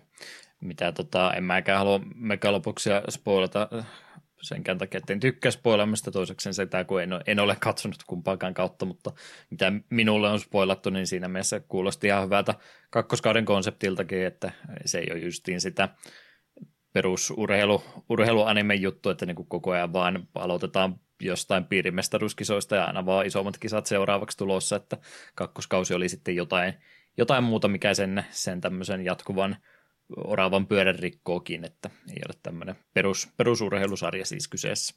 Onko urheilusarja ollenkaan? No sepä, että se on pikemminkin se laji on vähän niin kuin sille, mikä herättää mielenkiinnon, mutta sitten sitä sarjaa jää katsomaan ihan muista syistä. Hmm. Hien, hienosti tehty ja olen käsittänyt, että ei ole sattumaa, että tämä pahamo käyttää nimeä Joe, että tämä on ilmeisesti ollut jonkinlainen kunniaosoitus tälle, tälle mikä Ashitaka Joe vai mikä onkaan joku vanha nyrkkeilyanime. Niin tämä on jonkinlainen niin kuin hatunnosto sille myös ihan tietoisesti, näin olen käsittänyt. Lasileuka Joe. Ei, se on väärä Joe. Okay. Mutta joo, ei, ei, ei mulla sen enempää. Mutta me vähän veikkaa, että tämä seuraava mistä puhut, niin mulla saattaa olla siihen myös sanottavaa. Mm. Sä jo tätä viime kerralla suosittelitkin, mutta mäkin olen aina, aina kovasti kaivannut semmoista kunnon, kunnon tota MTG lore kautta niin kuin ihan semmoista retrospektiivihengistä tehtyä materiaalia, niin tuo etu tuolta Reese joka tosiaan podcastin muodossa oli noita vanhoja settejä vähän sieltä käy, ää, täältä käynyt ensiksi pelkästään audio muodossa läpi, niin kuin he olivat nyt aloittaneet, aloittaneet sitten alusta asti ihan järjestyksessä ja videomuodossa, niin ha, tai tota, rukouksiin on vihdoin vastattu, että nyt joku teki, teki tämän just sillä niin kuin mä halusinkin tämä menevän ja erittäin nautinnollinen MTG-podcast ja ehkä jopa siitä, jos vähän edes korttipelejä historia muu kiinnostaa, niin tämä on niin just se asia, mistä ne kaikki tärkeimmät infot, infot saa, että mitkä, mitenkä ollaan esimerkiksi ihan ensimmäistä settiä lähdetty tekemään ja mitä, mitä siinä on mennyt hyvin ja mitä siinä on ehkä mennyt vähän huonosti ja mitä seuraavassa setissä on yritetty korjata ja mitkä siellä on ollut jotain voimakkaita kortteja tai tosi huonosti suunniteltuja kortteja tai mitä kaikkea siinä onkaan settien välillä vähän printtimäärissä ja pelisuunnittelufilosofiassa muutoksia tehty. Kaikki tämmöiset asiat käydään Reese läpi, niin en voi muuta kuin kehua 10 kautta 10 videoshow. Ehdottomasti. Olen tähän mennessä jokaisen jakson kattonut ja nyt ne rupes tekemään vielä tämmöistä samalle kanavalle Pre-Sleevables, jossa käyvät niin kuin uuden setin, eli nyt tämän March of the Machinein niin kuin uuden korttityypin ja kaikkien värien niin kuin, molempien niin kuin top 5 kortit. Se on ihan hauska siinä mielessä, se ei ole perinteinen top 5, että nämä setin parhaat kortit, vaan se niin kuin omat mielessä. Cedric kertoo niin kuin, pro-pelaajan näkökulmasta tai competitive-pelaajan näkökulmasta, että mitkä tulee todennäköisesti hänen mielessä olemaan viisi merkitintä korttia, ja sitten taas tämä Patrick taas niin kuin pelisuunnittelijan näkökulmasta, että mitkä näistä korteista kertoo niin kuin parhaan tarinan ja peli mekaanisesti käyvät kokonaisuudessaan järkeen, että jos on kortti, mikä on äärimmäisen voimakas, mutta jos sen nimi, artti ja mikään ei niin kuin käy järkeen, että miksi tämä kortti toimii näin, niin se ei hänen listoilleen pääse. Niin se on ihan hauskaa, ja sitten välillä ovat, joissakin korostat ovat samaa mieltä, joistakin ovat hyvin eri mieltä, että tämä oli tämä siis tämä top 5 battle, joka on uusi korttityyppi, niin käyvät läpi tuossa ensimmäisessä osassa, niin siinä, tai oliko se top kakkosessa Cedricillä, ja sitten tämä Patrick sanoi suoraan, että se on niin kuin hänen yksi inhokin kortteja koko niin kuin tästä, näistä uusista battleista, että se ei niin kuin, pelimekaanisesti se kortti on todella typerä. Niin se, on, se on ihan mielenkiintoista, ja tälleen niin odotan mielenkiinnolla. Naurat sitä kyllä itsekin sitten, että katsellaan sitten, miten väärässä oltiin mm. 20 vuotta myöhemmin, kun päästään tähän settiin. Joo, se on sekä MTG-historia podcastissa että meilläkin vanhoja pelejä käsiteltäessä, niin meillä on helppo. Meidän, meidän ei tarvitse olla koskaan väärässä, koska yleinen mielipide on jo muodostettu, niin me voidaan vaan olla, mm. olla ja seurata sitä. Paitsi jos kyseessä on Strider, niin sitten me haukutaan se lytty.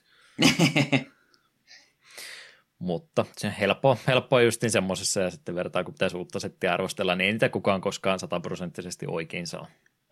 Mm, sepä mainio show kumminkin kyseessä, niin jos vähänkään, vähänkään MTG-konseptina ja sen historia kiinnostaa, niin ei muuta kuin Liverpool sitten kakkosruudulle tai johonkin ruudulle pyörimään ja katselemaan ja kuuntelemaan. Mutta tämmöisiä harrastuksia tässä kohtaa läpikäytynä. Pieni musiikkibreikki Grim Fandangosta, hienoa musisointia tähän väliin ja sitten ohjelmistossa eteenpäin.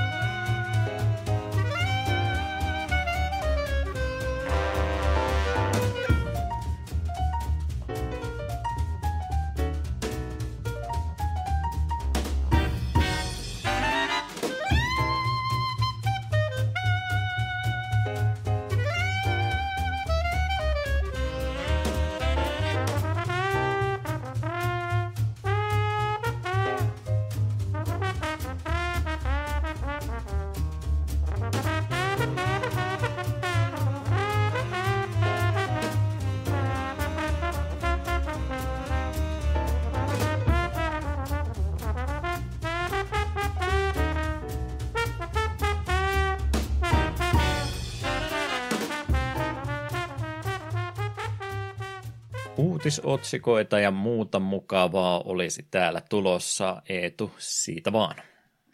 Tänä päivänä pelihistoriassa, eli mitä tapahtui ainakin kymmenen vuotta sitten. Panostus 25. päivänä huhtikuuta tutkimiseen on selvästikin ollut erittäin huono, koska nämä on mulla ihan väärässä järjestyksessäkin vielä kaiken lisäksi, mutta koitamme parhaamme. En tiedä, jääkö tämä, tämän segmentin vakiojärjestykseksi ruvetakin ja mennä vanhasta uuteen päin, mutta tästä olen nyt toistaiseksi ainakin pitänyt kiinni. Eli 25. päivä huhtikuuta oli se meillä polttopistessä tällä kertaa ja 34 vuotta sitten vuonna 89, ei saamari, onko mä kohta 34 vuotias jo. Uhuh, no, oli miten oli.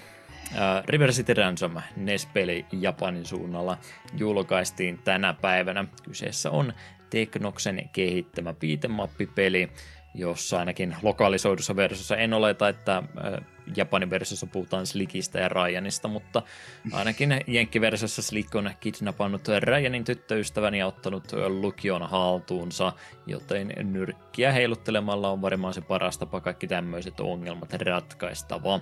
Ja tämähän me käsiteltiin jaksossa 95, ja tämäkin oli semmoinen asia, että mun piti googlettaa, että ollaanko me pelattu täällä. Jotenkin kuulostaa tutulta. Tämä oli hieno peli, minä tykkäsin. Hmm. Vähän muutakin kuin pelkkää kenttä, kenttäkentän jälkeen piitemoppi, että pikkasen rahan käyttöä ja ei nyt mitään vapaata maailmaa, mutta että epälineaarisempaa liikkumista paikasta toiseen ja tyylikäs ulkoasu, niin kaikki elementit periaatteessa tästä löytyy, mitä piitemopilta voisi toivoakin vähän enemmän. Hmm. Kyllä, kyllä. Siitä kun vuosi hypättiin eteenpäin, maailmankaikkeudessa vuonna 90 samana päivänä 33 vuotta sitten arkadeissa yksi pitkäikäinen shoot'em up-sarja sai alakunsaa. Kyseessähän on Parodius, joka tosiaan Japanikolikko pelihalleissa julkaistiin. Konami oli tämän luonut ja he siinä parodioi sitten, kuten nimestäkin päätellä voi, niin kaikkia muita heidän luomiansa näitä Shmuppi-pelisarjan edustajia ja vähän samalla kaikkien muidenkin. Eli tämmöistä kieliposkissa lentelyä sivuttaissuunnassa olisi siinä kyseessä. Alustyylejä löytyy useasta Konamin luomasta pelikenren edustajasta, kuten Salamanderista ja Twin Beasta ja joku, missä on joku Viper-sanaakin. En mä niitä ihan kaikki edes muistakaan. Voisi olla vi- ihan kiva tapaus kokeilla jotain parodiuspeliäkin. Joo, me on joskus SNES-versio vähän testaillut, mutta eikö tuo, tuo mikä Vic Viper on Gradiuksesta? Joo, taitaa ollakin. Muistin vaan aluksen, aluksen nimen, mä ajattelin, että onko se omasta pelistänsä vai mistä. Gradiostakin kumminkin varmaan kaikki eniten parodisoidaan, koska puolet etunimestä siitä parodiussanasta mm. löytyy. Sepä. En tiedä sitten, kun parodiapelistä on kyse, että onko nämä vaikeustasoltaankin äh, hauskana, hauskan ylivaikeita vai jotain siltä väliltä, niin en ole siitä sen enempää kyllä kuullut. Äh, me on käsittänyt, että se on ihan perus Smupin vaikeustasoinen. Voi olla, että olen väärässä, mutta tämmöinen mielikuva mulla itselläni on. Hmm. Jos jonkinlaisessa kronologisessa järjestyksessä mennään, niin minä hyppään seuraavaksi vuoteen 1997. Sinä päivänä 26 vuotta sitten PS1-peli jälleen Japanissa. Kaikki nämä pelit on itse asiassa Japanin julkaisuja tällä kertaa. PS1-tappelupeli, jatkoosa semmonen, Topal 2. Dream Factory oli Topal Number Onein tehnyt ja nyt he olivat sitten jatkosaa luoneet tälle 3D-tappelupelillensä. Jatko-osalta, mitä voisi ikinä odottaa parannusten lisäksi, niin tarinamoodi on varsinkin pistetty paljon lisää panostusta ja sitä on laajennettu kovasti. Pelaaja pääsee, öö, pääsee nyt tota, öö, luolastojen lisäksi tutkimaan myöskin kaupunkiympäristöä ja keräämään kokemuspisteitä tuolle pelihahmollensa. Ja matkalla kohtaamia vihollisia voi myös rekrytoida rosterinsa kasvattaen hahmovalikoiman noin kahteen sataan. Mä oletan, että kaikki ei ole välttämättä ihan niin käsityö, tuote, balansoinnin ja kaiken muun pohjalta kuin mitä jostain Street Fighterista tai muusta voisi olettaa, että ehkä ei ole ihan 200 uniikkia hahmoa, mutta kuulostaa hyvältä kumminkin pelin takakannessa tuo luku. E, en voi väittää, että olisin pelistä koskaan kuullut. Jollain tavalla kuulosti kuitenkin tämä pelin kehittäjä tutulta Dream Factory. Ja sitten kun täällä nyt heidän pelissä katson, niin tiedän, mistä tämän nimen tiedän. ei ole kauhean pitkä aika sitten, niin katsoin tuon tuon ö, Jaredin The Bouncer-videon, ja The Bouncer on heidän käsialansa ilmeisesti erikoinen, erikoinen Pleikkari 2 launchpeli. Se mm. pitäisi ehkä joskus käsitellä. Joo, eikö siinä soraa päähahmon? Ainakin melkein. Joo, taisi jopa Jaredinekin viitata siihen sorana. Kyllä, kyllä, kyllä. Sitten sama päivä edelleenkin, mutta eri vuosi. 2002. Yksi pelisarja, mistä aina silloin tällöin kuulee, mutta ei ole kyllä syystä tai toista käynyt edes mielessäkään, että pitäisikö joskus testata, mutta aina voi kaikkea suunnitella. Eli 2002 tänä päivänä Disaster Report-niminen peli Pleikkari 2 tuolla Japanissa, josta on jotain muitakin nimityksiä käytetty, joku SOS nimellä on ollut tota, Euroopassa tämä peli ja Jenkeissäkin tästä jotain eri, eri termiä on käytetty, mutta Disaster Reportista nyt ehkä yleisemmin, yleisemmin länsimaissa tämä pelisarja tunnetaan. Irem on kehittänyt tämmöisen seikkailu- ja selviytymispelin sekoituksen, jossa sankari-reporteri Keith Miyamoto matkustaa Capital Cityn saarelle etsimään seuraavaa työtehtävää, mutta juuri vasta kun ollaan lentokentältä pois päästy, niin maajäristys pistääkin sitten suunnitelmat ihan toisiksi. Pelaajan tehtävänä olisi siis selviytyä urbaanissa ympäristössä ja pitää pelihahmo elossa. Eli pitää muistaa juoda tarpeeksi usein ja ensiaputaitoja ja tämmöisiä survival juttuja pitää osata vähän inventorin kanssa seikkailupelimäistä käytä sitä esinettä tässä kohtaa juttua, niin tämmöistä kaikkea löytyisi Disaster Report-pelistä. Tämä ei välttämättä näin yle, tota, yleisen pelitietämyksen kannalta olisi ihan hölmö asia yhtä peliä tämmöistä kokeilla. Joo, kyllä on sarja nimeltään tuttu. Ja siihen on jäänyt. Mm. On kumminkin Eurooppa-versioitakin näistä peleistä, en tiedä onko sen takia tarpeellista hyllyyn nostaa, mutta jotain näistä varmaan pääsee digimuodossakin sitten pelaamaan, myöhempiä osia ainakin. Useampi jatko-osa tuolle pelisarjalle kumminkin julkaistu on. Kuten on myöskin pelisarjalle nimeltä Fire Emblem, joka 20 vuotta sitten tänä päivänä sai GBA-julkaisunsa vuonna 2003 tosiaansa. Eli Game Boy Advance-versio tästä pelisarjasta tunnetaan länsimaissa pelkällä Fire Emblem nimellä, koska tämä oli ensimmäinen Fire Emblem-peli, mitä täällä länsimaissa julkaistiin. Japanissa kumminkin nimellä Fire Emblem Rekkanoken oli tämä seitsemäs osa Intelligent Systemin kehittämästä pelisarjasta. Ja ajatus tämmöisen pelin kehittämiseen lähti siitä, kun tuo Smash Bros. Meleen tuoma kansainvälinen huomio Roin ja Martin kautta sitten kannusti pelin kehittäjä tai Intelligent Systemsia vähän harkitsemaan sitä, että pitäisikö meidän uusia pelaajia tuolta länsimaistakin tavoitella, niin he tekevät sitten tämmöisen aloittelijaystävällisemmän, yksinkertaisemman Fire Emblem-pelin meille tyhmille länsimaalaisille, ja ilmeisesti homma toimi. Rikean kruunun perillinen olisi vihdoin pelaamassa kuningaskuntaansa, mutta matka sinne on pitkä ja vaarallinen, joten reissun varrella monta vuoropohjaista strategiapeliskenaariota olisi siinä läpikäytävänä. Onko tullut mitään materiaalia meidän ekasta Fire Emblemistä koskaan katsottu. Tässäkin on ilmeisesti niitä tuttuja hahmoja, mitä sitten näissä myöhemmissä mobiilipeleissä ja muissa niin markkinamateriaaleissa käytetään useamman kerran. Ilmeisesti se pitkä sinitukkonen naishahmo on se, jota tässä saa, saatetaan eteenpäin. Sitäkin on kyllä aika monessa key artissa nähnyt muissakin peleissä. Mm, en ole itse tätä pelannut, mutta olen varmasti niin kuin videokuvaa ja kuvia kyllä nähnyt. Mä aina unohan, että todellakaan ensimmäinen Fire Emblem ei ei vielä Japanin ulkopuolelle päässyt. Mutta vähän järkytys oli vasta seitsemäs osa, joka mm. pääsee. ja huhu. Pitäisi jossain kohtaa pelailla kyllä Fire Emblemeistä. Kuitenkin tykkään ja voisi ehkä sen Engage vihdoin viimein aloittaa, kun kuitenkin ennen julkaisua sen jo ostin. Engage-versio ruveta Fire Emblemistä pelaamaan. Kyllä, sitä minä tarkoitin. Juuri sitä, hyvä kuulla. Joo, siellä olisi paljon, paljon Fire Emblemia, mitä ei ole päästy pelaamaan, niin muista onko 1-6 väliltä sitten kuinka monesta muusta niitä käännöksiä tehty. Ykkönen oli tämä hölmö eks, eksklusiivi aika tuolla tuota, tuota, ostettavissa ja sehän unohtui hommata. Mutta on niitä fanikäännöksiä onneksi asioita hoitanut sitten ne meidän kannalta hyvälle mallille. Mm. Mutta kaikkia tätä on tähän päivään aikanansa mahtunut. Mitä se on mahtunut sitten viime aikoihin, kun jotain retrompaa uutisointia olisi ollut? Joo, ensimmäisenä tällainen. Meille sillä on olevan aika pelipaketti aiheisia. Nimittäin taivanilaisen IGSn luoma arcade-alusta Polycane Master vuodelta 97 sai pelikokeilman julkaisun Nintendo Switchillä.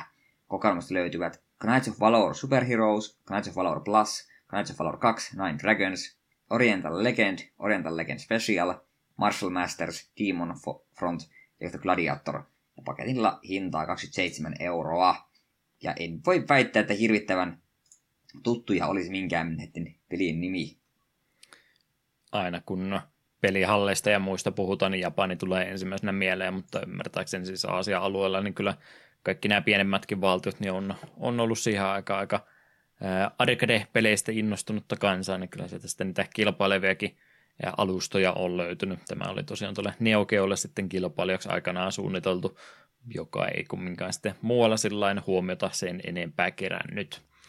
Mitä noihin peleihin ja kokoelmaan tulee, niin varmaan aika vieraita, vieraita meille jokaiselle, ja mitä arvostelua katsoin, niin tauskokoelman suunnittelu kyllä ilmeisesti aika roskaa, että melkein otin koko uutisen pois, mutta että jossain muodossa kumminkin pelattavissa on, on sitten, että onko nämä ollut taas jotain mm. puhelin, puhelin tota, ladattavia pelejä ja sitten ollaan vaan heitetty yhteen pakettiin ja Switchille, että no niin se on siinä, että onko siellä taas sitten resoluutiot, fonttivalinnat, emulaatiotarkkuus ja tämmöinen, niin kaikista ollaan ehkä vähän vedetty mutkia suoriksi. Sitten jälleen pelipaketteja, mutta vähän erilaisessa muodossa, nimittäin Switch Online Expansion Packia laajennettiin neljällä Seikan Mega Drive-pelillä, jotka ovat Street Fighter 2, Special Champion Edition, Flicky, Kid Chameleon ja Pulseman. Nämä Flicky ja lukuotta, kaikki pelit oli nimeltä tuttuja. Mm, joo. Se, että... Niin ja okei, okay, eh, ehkä Street Fighter 2 oli vähän muutakin kuin nimeltä tuttu. Mm. Kyllä, kyllä. Se, että harvemmin on kyllä tullut seika-alustolla Street Fighteria pelattu, että tiedä sitten onko pelillisesti isoja eroja vai kaikkiko automaattisesti näihin eh, Nintendo-versioihin on sitten ollut kallellaan kakkosen kanssa. Ilmeisesti mm. ihan hyvin pyörii kumminkin Seikan alustallakin tuo kyseinen peli. Sitten Yhdysvaltain kongressin kirjasto on valinnut ensimmäisen videopelisävellyksen kokoelmiinsa, kun Koji Kondon Super Mario Bros. teema sai tämän kunnian. Mitä tämä muuta voi sanoa kuin, että klassikko? Mm. Enpä ole muita kappaleita katsonut, että mitä kaikkea sinne lisätty on, mutta jos jonkun täytyy se ensimmäinen videopelisävellys olla, niin ei mullekaan kyllä mitään parempaa vaihtoehtoa mieleen tule. Mm. Tota siis seuraava on se, ää, hetkinen, muutama vuosi sitten oli se Sonic-peli, missä oli se aivan järkyttävän surkea biisi. Mikä Infinity vai mikä se on? Se biisi eihän, nimi. Eihän Sonic-peleissä ole huonoa musiikkia koskaan ollut. Voisi niinku kaikki, niin, no, kaikki vaan semmoisena laittaa. Mm. mikä se oli tää, tää, oliko se Sonic Forces? Mm. Ja siinä oli tää joku Infinity, joku aivan järkyttävä kurapaska biisi, mitä BBC soitti melkein jokaisessa jaksossa sen jälkeen. No, joku, joku, joku voi tulla kertomaan sen biisin nimeä ja linkata se vaikka meidän Discordiin. Joo. Sopii kyllä. Toinen lisäys, niin joo, otetaan Sonic-peleistä, otetaan Sonic Kärrästä Can You Feel the Sunshine. Se sopisi, sopisi hyvin tänne kirjastoon. Mm. R täynnä hyvää musiikkia. Pika-uutisiakin muutama kappale joukossa on. Pika-uutistatus vain sen takia, että en jaksanut paremmin tutustua tai niistä välittämättä enempää sanottavaa ollut. Mutta yksi iso uutinen, mitä retro-pelailun puolella oli, niin Atari kertoi hankkineensa oikeudet yli 108-90-luvun PC- ja konsolipeliin. Tätä listaa ei ole kokonaisuudessaan julkaistu, mutta sieltä pelivalikoimasta löytyy Akkoleidin, Infogrammeisen sekä Mikroprosen pelejä ja joukossa muun muassa kaikkiin suosikki Papsi. Ei se, ei se kuole se perkele ikinä. Mä ehkä tämä historian, podcastin historiassa kolme kertaa kiroilu, mutta toi oli sopiva kohta käyttää on se, on Milloin se, Babsi-jakso? On se hurjautus. Joo, mikä, mikä niistä? Se Pleikkari ykkösen karu kauhea, mikä oli ennen Mario 64 vai About samoihin aikoihin julkaistu, niin se varmaankin. No miten semmoinen ihan mega-jakso, vähän niin kuin Street of Rage-jakso, mutta kaikki Babsit? Juu. Mukaan lukien, tä, mukaan lukien tämä uusi hirvitys, mikä tuli apua siitäkin jo monta vuotta, kun se tuli kyllä. Niin joo, joo. On Popsistakin uudelleen lämmittelyä tuossa ei niin kauan sitten tullut, mutta nyt kun me tarkistan, niin sekin on varmaan seitsemän vuotta sitten jo ollut. Sepä, koska me rupesin muistaa, että niin, me asui silloin Savonlinnassa, kun se tuli minun mielestä, ja siitäkin on kuitenkin jo yli viisi vuotta, niin... Mm. Joopa, joopa, joo. Se on vähän huono, jos me tehdään tuommoinen papsi hurja jakso, niin tulee kumminkin valituksia, että näistä olisi pitänyt kokonainen ekstra sarja tehdä ja ottaa tämmöiset, tämmöiset vierat papsi-fanit paikalle juttelemaan niistä, niin täytyy mm. niin asiaan kuuluvalla vakavuudella edes ääneen harkita tämmöisiä, tämmöisiä jaksoja. Totta. Ja yrityskauppa oli tapahtunut tässä myöskin, ei suoraan retro-pelaamiseen liity, mutta onhan Rovio kumminkin iso iso studio, joka täällä Suomessa 20 vuotta sitten oli jo perustettu 03, niin Rovi oli nyt sitten Seikalle myyty. Tästä oli vähän huhupuheita jo sitä ennen liikkunutkin, ja kauppa nyt sitten ilmeisesti oltaisi about jo kättä päälle sovittu, ja tässä kesän aikana sitten virallisesti tämä tapahtumassa. Ei varmaan sen enempää tunteita herätä. Eipä oikeastaan. Laittelin sulle sitä viestiä, kun se lähti se alkuperäinen Angry Birds tosiaan latauspalveluista pois, niin kyllä mä sitä oikeasti pelasin useampanakin iltana, mutta totesin lopulta, että joo, ehkä tästä nyt sitä jakson vertaa kumminkaan pysty sitten puhumaan, mutta tulipahan vihdoin viimein testattua juuri kun tämäkin Suomesta pois myytiin. Mm. Kyllähän tuossa semmoista harmittelua taas oli, että no niin taas, taas myydään taas myydään suomalaista osaamista tuonne Aasian markkinoille sitten eteenpäin, mutta en mä oikein peli, pelistudioiden kanssa sitä sillain, sillain ole koskaan ajatellut, että onpas nyt harmi, kun taas yksi suomalainen asia lähti, lähti maasta pois. Tämä nyt on kuitenkin digitaalista tuottamista, mitä voi, voi eri, tota, eri tota, isompien studioiden alaisuudessa hommata kyllä, että jos nyt sitä että asioita Suomesta lähtee pois, niin kyllä se on semmoista ihan Suomessa toteutettavaa tavara valmistamista ja muusta, niin kyllä se nyt on vähän vakavempi asia kuin se, että yksi pelistudio täältä lähtee. Aina sitä voi Sepä, uusia, uusia ja... studioita laittaa sitten alueelle näillä rahoilla.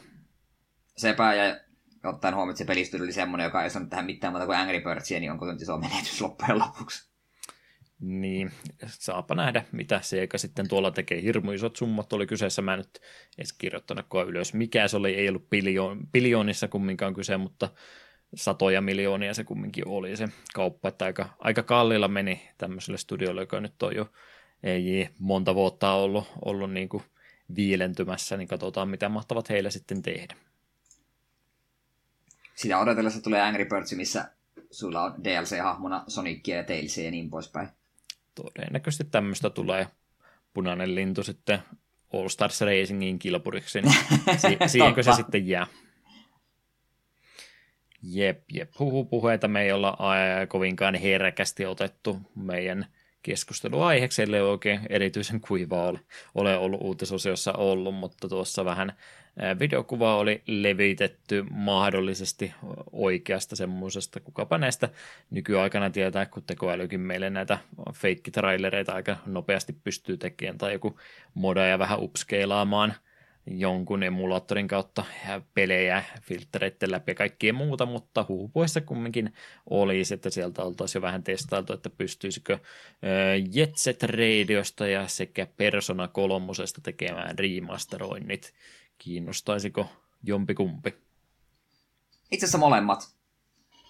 Ihan niin kuin suoraan sanoen. Jetset Radiosta kyllä jakso tehtiin, mutta en, en sitä peliä silloin loppuun asti pelannut, niin olisi ihan kiva se uudelleen pelailla tai ihan loppuun asti. Ja sitten Persona 3, siinä on omat ongelmansa, kuten muun muassa se, että niitä tiimikavereja ei pääse suoraan ohjaamaan, niille antaa niitä ohjeita ja tälleensä, niin miksi ei? On Persona ja Golden kuitenkin olemassa ja tälleen, niin kolmonenkin voisi saada samanlaisen kohtelun, ja ehkä sitten jossain kohtaa saat ykköstä ja kakkosestakin jonkinlaiset remasterit, niin oi oi oi, sehän olisi kova. Kaikki personat tänne vaje heti, niin lähes päivittäin pohdiskelin, että pitäisikö se Persona 5 Royal ostaa Switchille ihan vaan, että voisin Switchille sitä pelata. Joo. Ikinä, tar- ikinä ei ole tarpeeksi Personaa.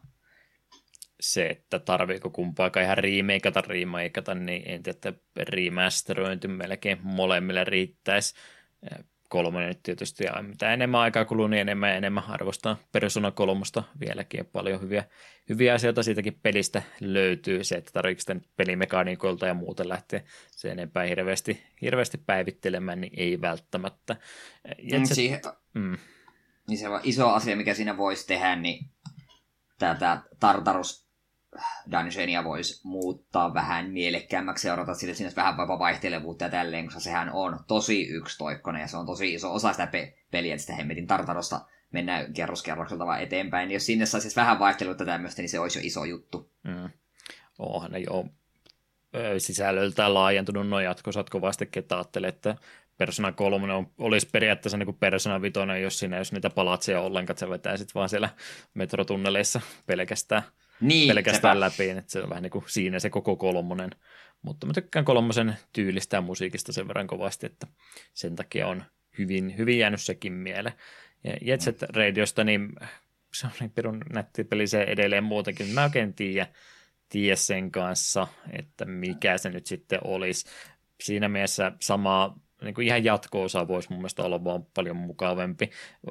Toi tämmöinen äh, mä en nyt tiedä, onko tuo mitään oikeaa rullaluistelukulttuuria edustava peli muutenkaan ollut, mutta se voisi olla, kun siitäkin pelistä kumminkin aika paljon aikaa, niin mua kiinnostaisi nähdä, että miltä, miltä se niin nykypäivän underground Japani tota, tämmöinen extreme-urheilupeli voisi olla, ja siihen sitten laitettu jotain tämän, tämän päivän vähän erikoisempaa musiikkipuolta, niin se voisi, voisi kiinnostaa kyllä enemmän kuin tämä, tämän päivittely.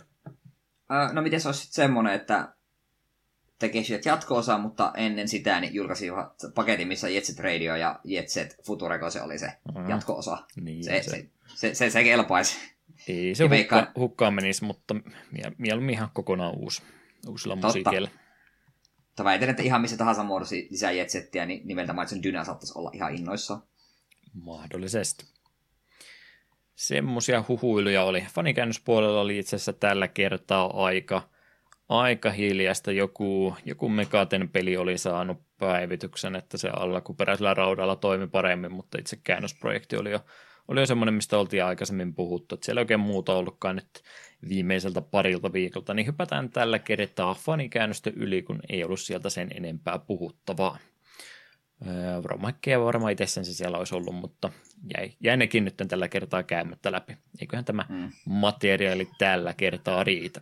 Joten tämmöisellä puheella pieni breikki tähän kohtaan ja sitten seuraavaksi tarjolla olisi jakson pääaihetta.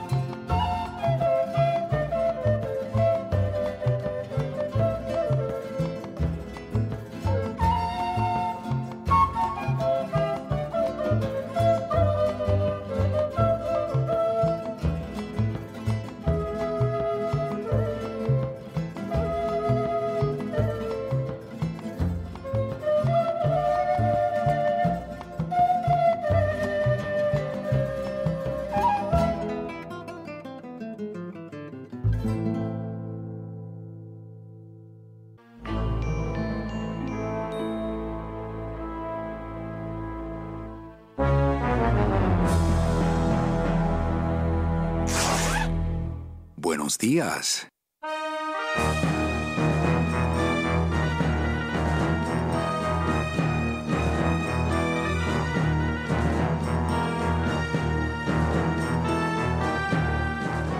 Everybody here is just as dead as you. That's why we call it the land of the dead. Manny, what are you doing here? I wanted to see how your trip was going, Angel. I am your travel agent, you know.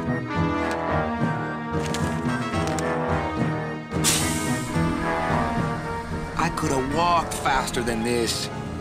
Ah, híjole, I'm gonna miss the poisoning. Cut the yap. I want something cheap where I can get some rest, and that's it. If you haven't bagged a premium before the next sales report comes in, you're out! Guess they couldn't save me, huh? No, but there's still a chance you could save me.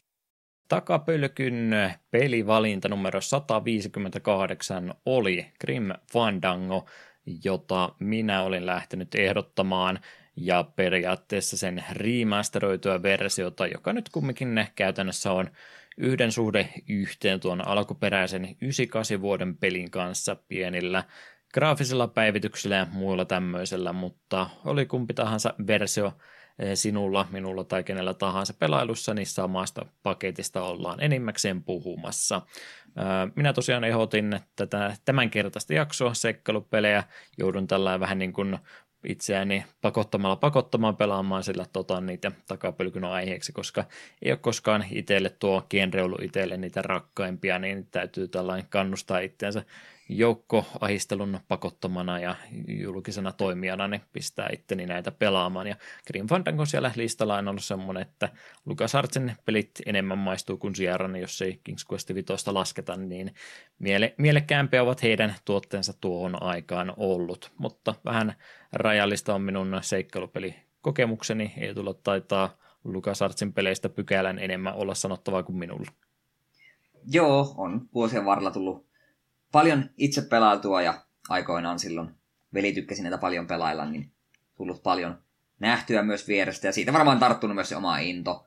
Ja Grim Fandango oli semmonen, että meillä taisi olla, ei ehkä ihan laillinen versio, että olisiko jostain Virommalta tullut meidän Grim Fandangomme aikoinaan, niin tykkäsin kovasti vierestä katsella, että onpas tämä peli jotenkin kivan näköinen. Ja sitten remasteri, jos joitakin vuosia sitten ensimmäistä kertaa itse pelasin ja on siis var, varsin tuttu peli.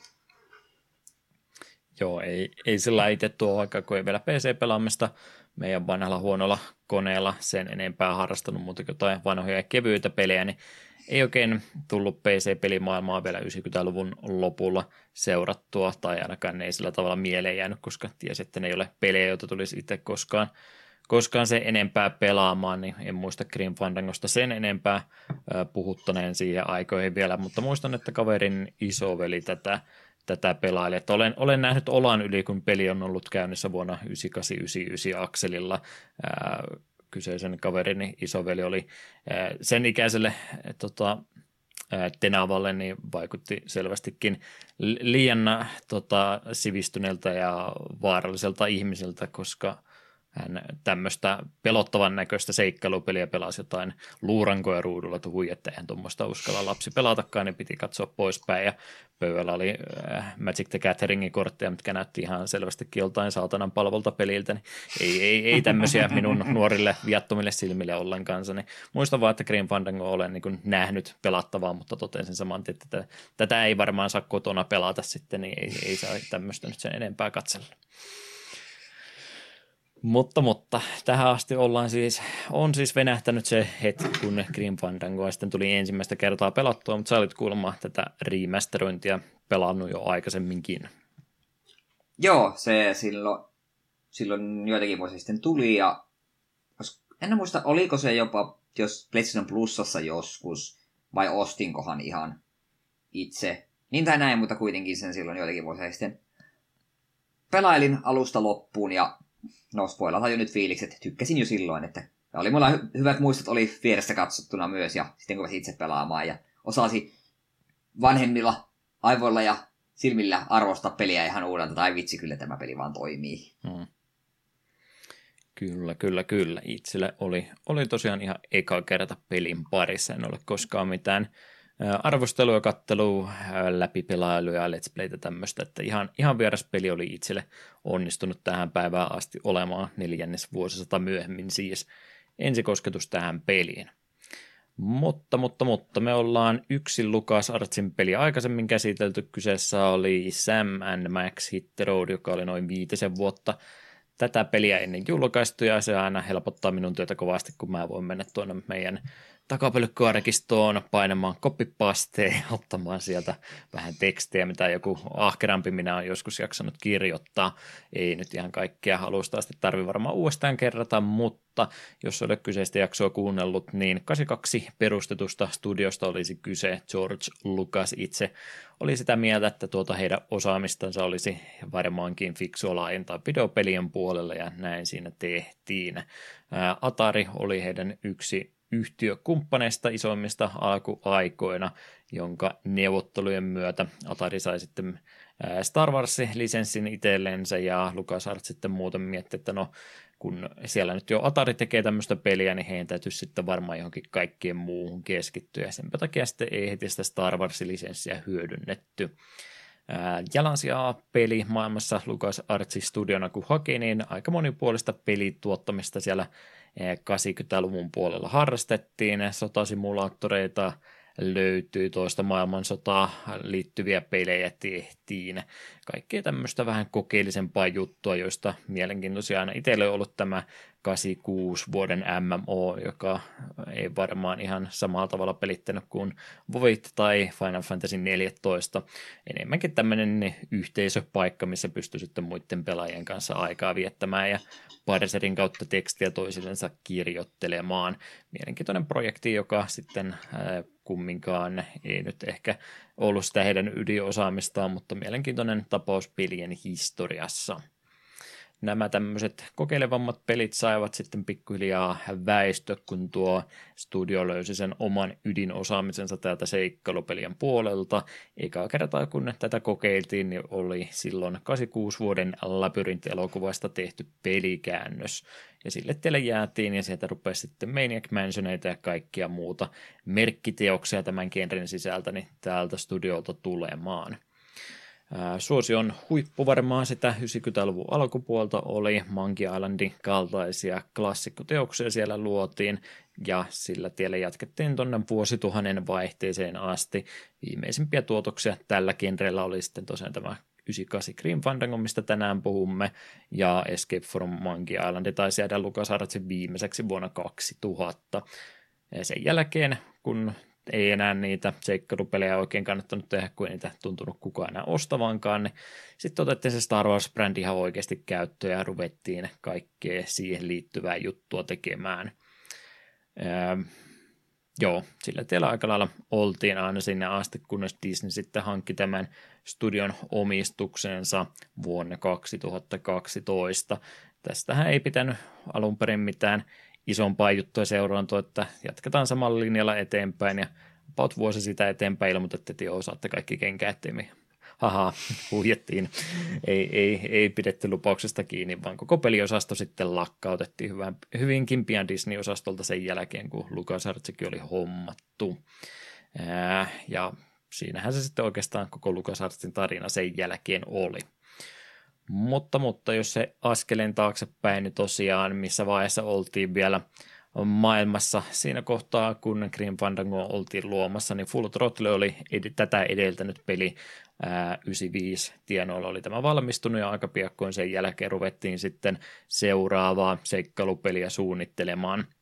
Ja tässä kohtaa Tim Schafer, josta enimmät kiitokset tämän pelin luomisesta kuuluvat, ei tietysti kaikki, mutta hänen ideoimasta peliideasta olisi kyse. Hän oli sekä tätä peliä että Full Throttlea molempia tarjonnut yhtä aikaa kehitettäväksi.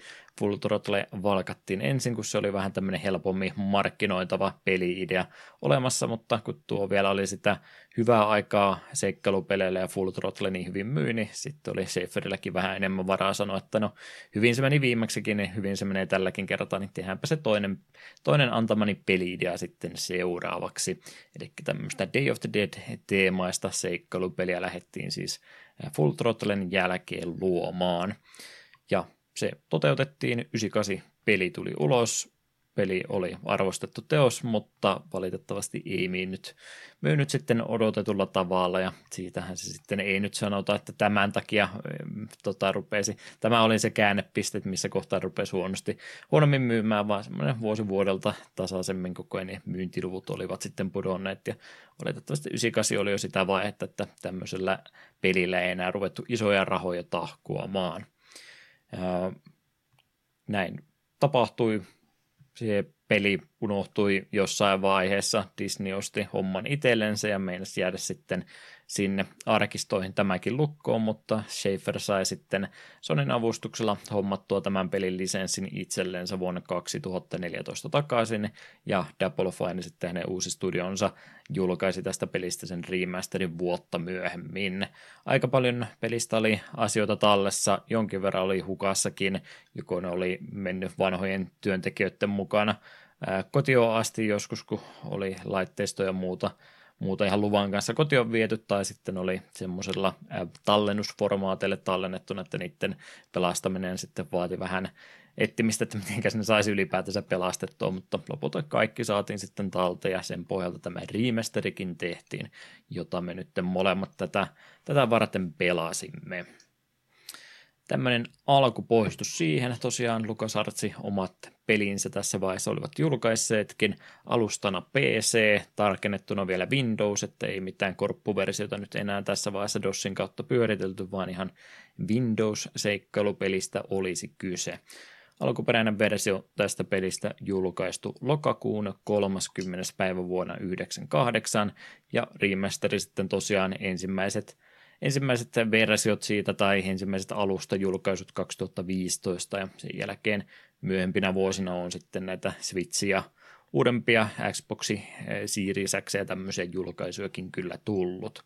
Ja pelikenrenä meinasin kirjoittaa point and click seikkailu, mutta ai ai ai, tässä täytyy olla tarkkana. Periaatteessa ei ole kyse point and click seikkailupelistä ainoastaan remasterin kautta pelattuna, mutta palataan siihenkin ihan kohta.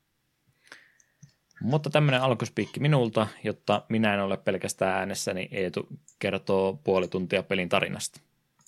No en ihan puolta tuntia, mutta tämmöinen pieni alustus. Grim Fandango sijoittui tosiaan kuoleman jälkeiseen elämään. Manny Calavera, eli meidän päähenkilömme, myy vasta kuolleille mahdollisuutta matkata tuon puoleeseen jopa hyvinkin mukavasti tai vähemmän vaatimattomasti, riippuen kuinka hyvä ihminen vainajaan eläessään ollut. Mänin harmiksi hän kuitenkin tuppaa saamaan varsin surkeita asiakkaita, ja näin ollen hänen on vaikea maksaa omia velkojaan, koska provikat jää aika pieneksi, kun sen sijaan, että möisit kalliin junalipun, niin saatkin myytyä pelkän kävelykepi, jossa on pasto kompassi. Kyllästyttyään työkaverinsa Dominon ylimielisyyteen ja pomon huutoon, niin Mäni koettaa hankkia parempaan asiakkaan omin keinoin, joka ei ihan yhtiön noita noita politiikkaa vastaa, näin ollen kyllä vahingossa meni tulee sotkeutumaan asioihin, joihin ehkä ei kannattaisi sotkeutua ja selviää, että tämä työyhteisö, missä hän on mukaan, niin ei ehkä pelaakaan ihan avoimin kortein. Ja siitähän sitten ollaankin neljä vuotta jumissa varsinaisessa sekasotkussa. Kaikenmoisia kommervenkkejä matkan varrella siinä tulee. Joo, kyllä vain. Tarinaa pohjustusta ympäristöön, niin varmaan sen kautta hyvä kertoa, että minkämaisissa maisemissa oikeastaan liikutaan.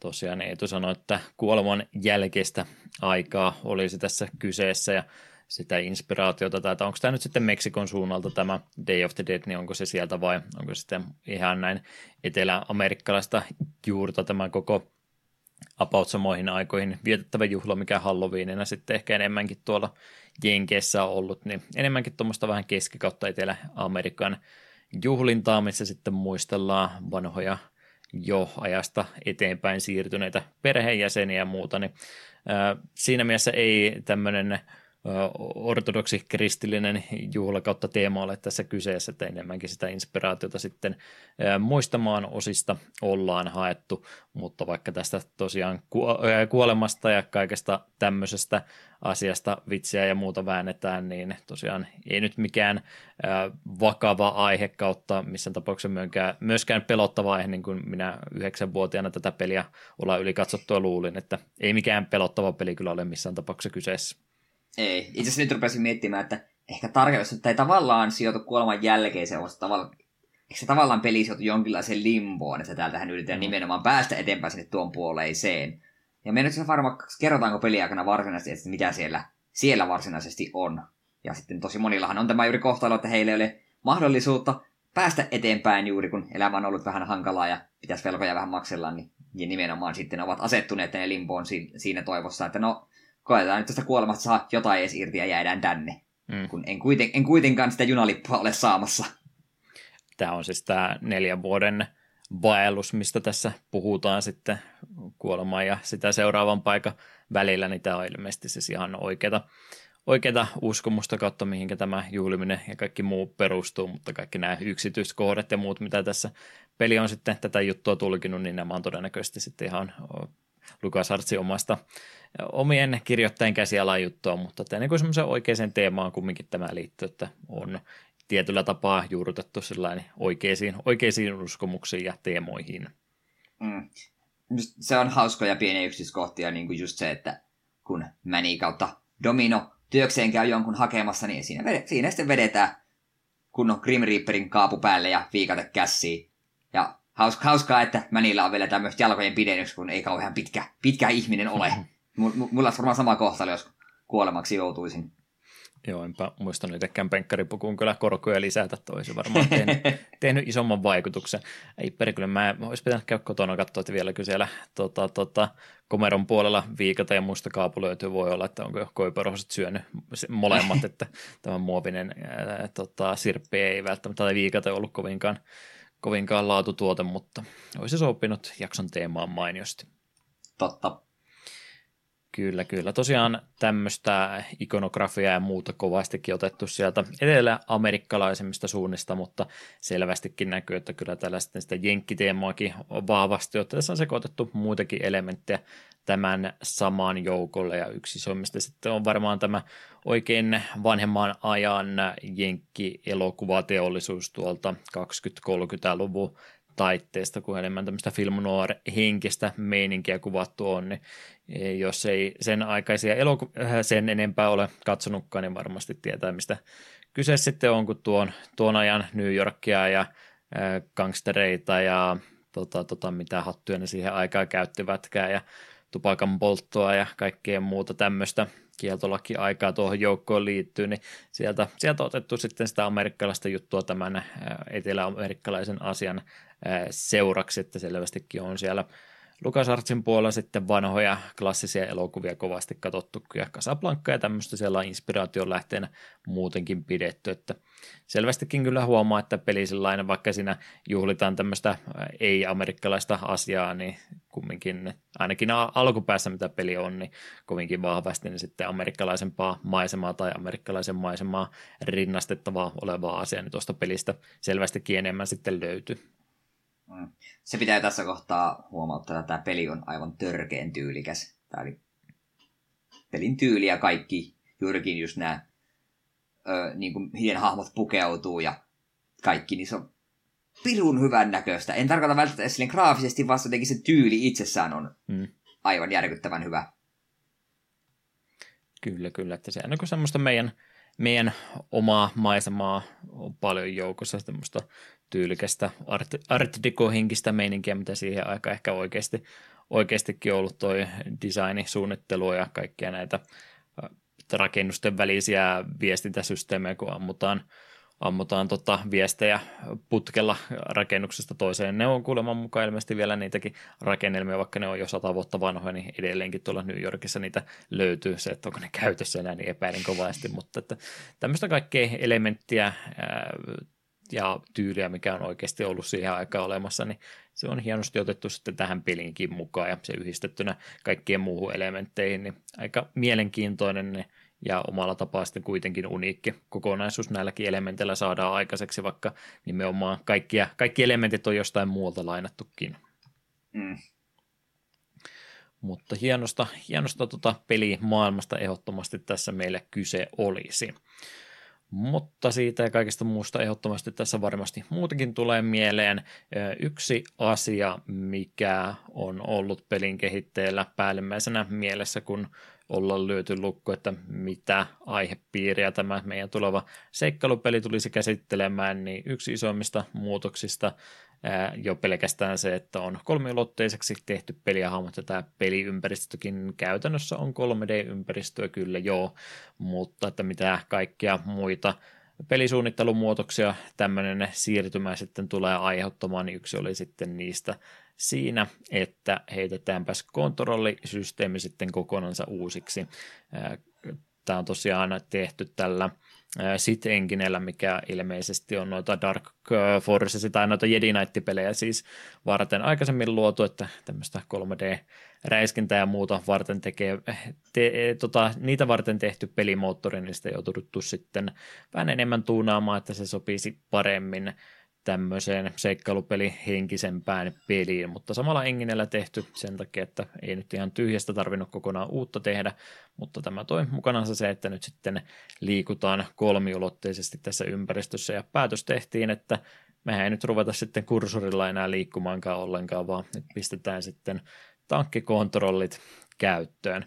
Me pelattiin nyt remasteripeliä, testasitko tankkikontrolleja ollenkaan? Mä olin pelkuria en, en kokeillutkaan edes, mutta semmoinen löytyisi. Tällä kertaa en laittanut, mutta kun pelasin pleikkarilla, niin silloin mulla oli tankkikontrollit käytössä. Ja se oli hyvin ärsyttävää, koska me pelasin peliä silloin, tää, saatoin jopa, on saatoin jopa puhua jossain jaksossa, ö, pelasin peliä niin hetkestä, että hei, tässä on tankkikontrollit. Sitten, aa, okei, tää on vakiona näissä uudemmilla kontrolleilla. Me pelataan tankkikontrollit päälle. Rupesin pelaamaan, pelaan pelin läpi, sitten leväsyn jälkeen, että ah, olisi ollut edge tai drophi, että pelaa koko peli tankkikontrolleilla. Mm. mä olin kirjaimellisesti pelannut peli joku kolme minuuttia, ja sitten laittanut tankkikontrollit päälle, niin en saanut sitä drophia. Niin se oli vähän silleen, ei se drophi merkkaa mitään, mutta se, että se muuten jäi saamatta tuommoisen takia, oli hyvin, hyvin ärsyttävää. Mutta tällä kertaa jätin ne, jättiin tankkikontrollit oman, arvonsa, ah, oman onnensa nojaan, koska on, on ne vähän hankalat. Joo, mä nyt ole oikea henkilö arvostelemaan tätä näin, kun en edes testannutkaan tätä varten sitä systeemiä, mutta mitä nyt sitten kattelin muuten pelaamista tämä ympäriltä alkuperäisen, ei, ei remasteroin ympäriltä muuta, niin tämä on ollut se kritiikin numero, aihe numero yksi nämä tankkikontrollit, että olipas ne nyt hölmöjä, eikö ne tiennyt jo siihen aikaan, että pointti ja klikkaaminen toimii täydellisesti, niin miksi lähteä pyörää keksimään uudestaan, mutta ei toi nyt taida sitten kuitenkaan olla niin iso ongelma kuin mitä monet tekee sitä kokonaisen dealbreaker, että tämä peli ei toimi sen takia, koska tässä oli tankkikontrollit, että tämä oli sen takia myi huonosti, kun tässä oli tankkikontrollit, niin ei tämä missään tapauksessa kyllä nyt sinne asti mene, että ei. tässä on niin paljon suoraviivastettu taas, että ei ole mitään muutenkaan mihinkään. Tämä mun koko juttu liittyy tähän käyttöliittymään ja kaikkeen muuhun, kun ei ole niin paljon erilaisia komentoja, mitä pystyy, pystyy tekemään ja sulla ei ole ruudulla muutenkaan oikeastaan yhtään painiketta muuta kuin inventori. Periaatteessa inventoripainike sulla on olemassa ja right-klikkaamalla sitten katsominen ja käyttäminen ja esineen hyödyntäminen, niin oikeastaan kolme painiketta, mitä sulla maksimissaan on.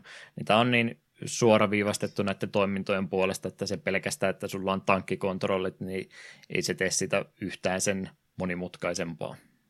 Joo, ja kyllä mä sen muistan, kun pleikkarilla silloin pelasin, niin, niin, koska on ennestään tuttu tankkikontrollit niin kuin Resident Evilistä tämmöisistä, niin aika nopeasti pääsee sille, että okei, tällä näitä peliä pelataan. Nyt vaan siinä, kun pelastaa remasteria, oli mahdollisuus pelata hiirellä, niin se oli vähän silleen, ehkä mä otan tämän hiiren käteen. Mm.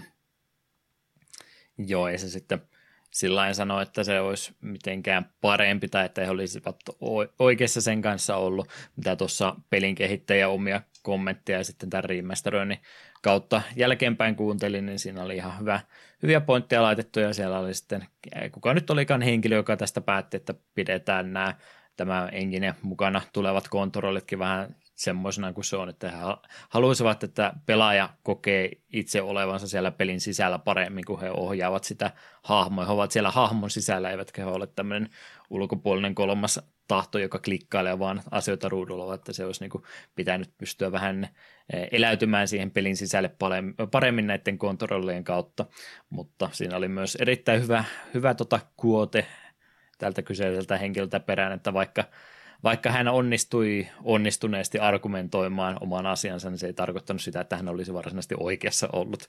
Mikä on mm. ihan hyvä sääntö muutenkin, että sitä voi olla hyvä, hyvä ihminen väittelyissä ja osaat niin kuin voittaa väittelyitä, mutta se sinun mielipide ei ole välttämättä siitäkään huolimatta se oikea. Ja vähän semmoiselta kuulosti sitten henkilö, joka oli vaikuttanut kovastikin sen puolesta, että tämmöistä kontrollit otetaan, että eikä se välttämättä se paras ratkaisu sitten jälkikäteen katsottuna ollutkaan.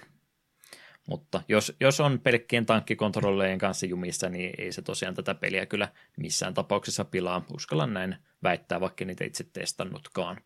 Tuo Mäni tosiaan siinä, kun liikkuu niistä paikasta toiseen, niin hän kyllä katseellansakin jo kun sä kävelet jonkin asian lähelle, minkä kanssa pystyy jotain tekemään, niin Mänin katsekin sitten, ja hänen päänsä kääntyy siihen suuntaan sen merkiksi, että tässä on nyt joku asia, mitä voisi klikata, tai tässä tapauksessa ei klikata, vaan sitten tehdä, tehdä jotain toimintoja sen kanssa, niin se on käytännössä pelkkä hahmon elehdintä ja muu, niin korvaa jo sen kursorin heiluttamisen siinä kartalla, että mikä tällä nyt on se juttu juttu, mitä pitäisi tehdä, että semmoinen pikselin metsästäminen tällä on myöskin saatu eliminoitu pelistä enimmäkseen pois. Mulla on pari, pari asiaa, mitkä tulisi mieleen, mitkä siihen ehkä, ehkä tota sitten kuitenkin saattaa vaikuttaa, mutta ainakin tämmöinen pikselin metsästys tästä pelistä on tällä sitten poistettu.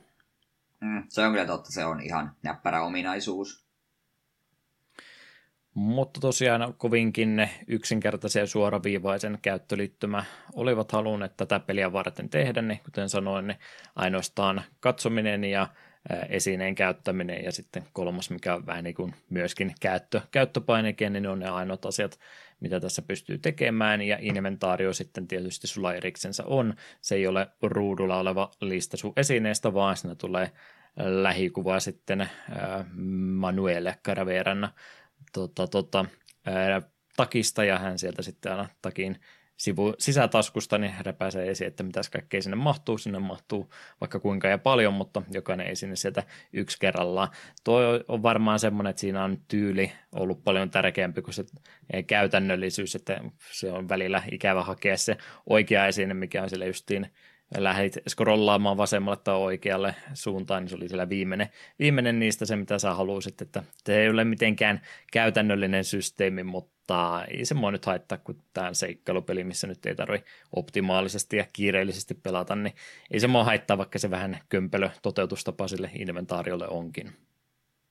Joo, se on ihan kiva tosiaan silloin, kun sulla on pari esinettä, niin se näyttää, näyttää hauskalta, mutta sitten kun sulla esineiden määrä kasvaa ja etenkin jos ei montaa puslea olet samaan aikaan ratkaisun, sulla esine alkaa kertoa, niin sitten kun sillä aina selailet ja välillä että mikä ihme esine tämäkin nyt edes on, mm. niin, niin se, se on välillä vähän ärsyttävää. Sekin riski siinä kyllä on, että tänä päivänä tuosta varmaan jossain, jos pelin kehitystä opiskelet, niin tästä varmaan opettaja pitkät luennot pitää, että minkä takia tämmöisen inventaarion tekeminen ei ole hyvä ajatus, mutta ei, en ole pelin kehittäjä enkä myöskään pelin kehityksen opettaja, niin kyllä se minun mielestä välillä se tyylikin, tyylikin saa etusijan ottaa tuosta käytännöllisyydestä. Mm. Sen kautta tosiaan tähän tietysti seikkailupelissä hyödynnettävä on, niin kyllä sitäkin edelleen Green Fandango kovastikin tuo esille, että tämä on sitä seikkailupelin eh, suolaa ja lihaa varsinaisesti, että täytyy oikeita esineitä oikeassa paikkaa sitten käytettää, mutta sanoisinko jopa, että ainakin nyt oma pelikokemukseni, mitä seikkailupelin kanssa on, niin sitä niin jopa verrattain vähemmän kuin kaikissa muissa peleissä. Jotenkin tuntuu, että oli, oli tämä tämmöinen pulmailu näiden esineiden kautta, niin oli vähäisempää kuin muissa verrokkipeleissä. No et ole väärässä. Että niin, tämä on enemmän kuitenkin ehkä tarinavetoinen. Ja tavallaan tämä peli olisi voinut jopa toimita, toimia ihan hyvin ihan visual novellinakin käytännössä. Hmm.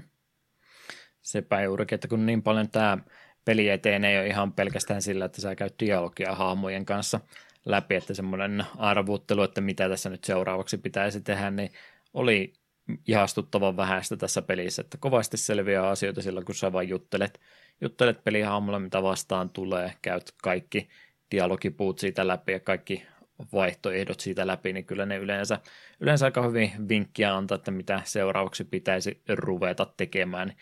Ei tule näitä tosiaan King's Quest 5, mitä mä nyt aina käytän esimerkkinä, että ei pääse luolamiehestä jetistä ohi millään, mutta jos sulla on piirakka taskussa, niin sä voit heittää piirakan sen naamaan, niin sitten sä pääset siitä ohi, niin jotain tämmöisiä typeriä asioita, missä ei oikein ymmärrä, että mikähän tässä se logiikka on mahtanut olla, mikä nyt Lukas Artsilla, vaikka heilläkin hienoja pelejä on, niin kyllä Monkey Islandissakin välillä tulee jotain omituista juttua vastaan, mitä nyt ei välttämättä oikein tiedä, että oliko tässä yhtään mitään järkeä, mutta tämmöistä arvuttelua, että millä esineellä mitäkin pitäisi tehdä, niin se oli yllättävän vähäistä kyllä tässä Green Fandangossa ja siitä ehdottomasti kaksi peukkua tämmöiselle pelille ylös. Mikään ei ärsytä enempää kuin se, että oot jumissa jossain pulmassa niin kauan, joudut katsomaan ratkaisun netistä ja sitten vielä se ratkaisukin saa sut suuttumaan, kun ei sitä niin kuin yhtään ymmärrä, että mi- miten minun olisi tämä pitänyt tietää. Mm.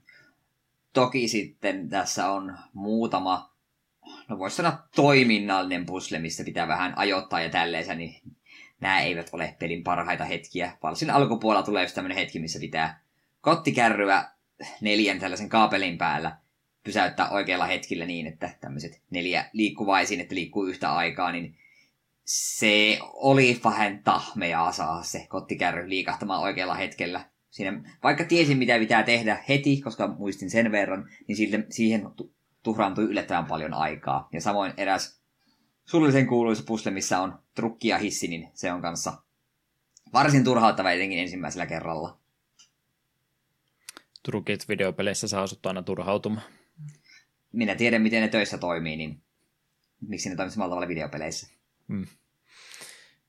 Kyllä, kyllä. Joo, tuommoisia lapsuksiakin siellä on, ja en sano, että tämä niinku olisi niinku pelkkiä hyviä pulmia täynnä, ja tämmöisiä asioita aina, se on niin vaikea tehdä pulmia sillä tavalla, että ne olisi just sopivan, sopivan vaikeita minulle, että jos menee kaikki pulmat läpi, että mun ei tarvitse oikeastaan miettiä ollenkaan, niin peli on liian helppo. Ja jos mä sorrun vähänkään miettimään ja harkitsemaan walkthrough kattomista, niin sitten se on automaattisesti liian vaikea. Niin mä en oikein tiedä, mikä mulla olisi justiin mieleinen tapa toteuttaa pulmat pelissä, eikä sitä peliä pysty tämmöistä peliä juuri minua varten tekemään. Että meillä kaikilla on varmaan ne omat omituiset puslemme, mihin me ollaan jääty jumiin ja kaikki muut on siitä selvinnyt saman tien, mutta kun jostain kumman syystä ei jotain asiaa, vaan oma oma omituinen aivonsa onnistu suorittamaan ja selvittämään, niin kaikilla meillä tämmöisiä vähän eriäviä mielipiteitä on näistä, että onko tämmöisissä peleissä hyvät vai huonot puslet. Hmm. Yhden puslen vielä haluan erikseen mainita. Onneksi jälleen sen muistin, niin ei tarvinnut toistella asioita, mutta aiku, alkuvaiheella sun pitää päästä eräseen huoneeseen.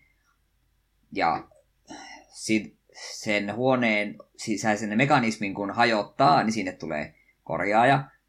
Ja sinun pitää siinä kohtaa sitten ovesta laittaa lukko päälle, että kun se korjaaja häipyy, niin se ovi jää auki, kun se yrittää sulkea sen, koska se niin osuu se lukko siihen. Se ei niin naksata kaatua se lukko, vaan se lukko on jo. Silleen kuitenkin, jos ymmärrät, että laittaa oven lukosta niin tämän kielen valmiiksi ulos, niin eihän se ovi sitten menekään enää kiinni. Mm. Niin, jos tätä ei tajuta lukkoa laittaa, ja tämä korjaaja poistuu, niin sun pitää toistaa tämä tapahtumasarja, että saat sen koneen rikottua uudelleen. Ja siihen liittyy parikin eri esinettä, jotka pitää hakea toiselta hahmolta sun tekemässä sille juttelemassa, tekemässä pari, pari muuta juttua, että sitten tämä kone rikkoutuu uudelleen, niin se voi olla varmaan kanssa ekalla kerralla turhauttavaa, kun on sille, että mitä, mitä mun piti tehdä, ja toista samoja asioita uudelleen, kunnes että aha, mun piti tuo, tuosta lukosta naksauttaa tässä tietyssä kohtaa, niin en pidä sellaista, että pitää toistaa samoja asioita uudelleen. Vaikka tosiaan täl, vältyin siltä, koska tiesin, miten homma toimii, mutta kuitenkin voin kuvitella, että tämä on joillakin aiheuttanut harmaita hiuksia. Joo, semmoisia monimoisia ongelmia siinä mahtaa tulla, että mullakin yksi asia, mikä nyt ei jostain kumman syystä vaan tajunnut, että tämäkin oli optio, kun inventaari oli tällainen, tällainen tehty, että yksi sinne aina kerrallaan näytillä, niin se, että kun sulla ei ole koko inventaarioita kerrallaan näytellä, niin en tajunnut ollenkaan, että se pystyy esineitä yhdistelemään toisiinsa. Ja yksi asia, mistä mä niin oli jumissa, oli justiin se, että piti, piti tota narun pätkää heittää tikkaisiin kiinni ja se ei vaan ota mistään kiinni sitten – sitten se, niin kun en tiennyt, että asia esineitä voi yhdistellä keskenänsä ja pelin tekijätkin oli joutunut sitä vähän kiertämään sillä tavalla, että narun pätkä pitää laskea ensin maahan ja sitten siihen kiinnittää kun toinen esine kiinni, niin tämä oli yksi sellainen asia, mikä nyt periaatteessa olisi varmaan ollut ihan helppo kaikille muille, mutta kun en vaan ymmärtänyt, että voi narun pätkän laskea maahankin vähäksi aikaa käsistä ja sitten, sitten käyttää esinettä siihen, niin tällä saadaan siihen semmoinen pieni ankkuri päähän laitettua, niin tämmöisiä, tämmöisiä ongelmia tulee. Ja sitten toinen oli ehkä se, kun en, ei ollut tosiaan sitä kursoria käytettävissä, että voisi tällainen pyyhkiä koko ruudun läpi ja katsoa, että mikä kaikki on, minkä kanssa voi jotain tehdä, niin mulla piti kanssa käydä lunttaamassa tuo pelikortin reijittäminen sitten pöytäreijittäjällä, kun en tajunnut, että tämmöinen on edes mahdollistakaan. Että se olisi ehkä sillä point and click systeemillä saattanut, saattanut jo aikaisemmin, oli, olisin saattanut aikaisemmin havahtua, että siinä on tämmöinen esinekin käytettävänä. Mutta enimmäkseen ihan hieno, että tällä tavalla kumminkin on sitten näitä asioita suoraviivaistettu.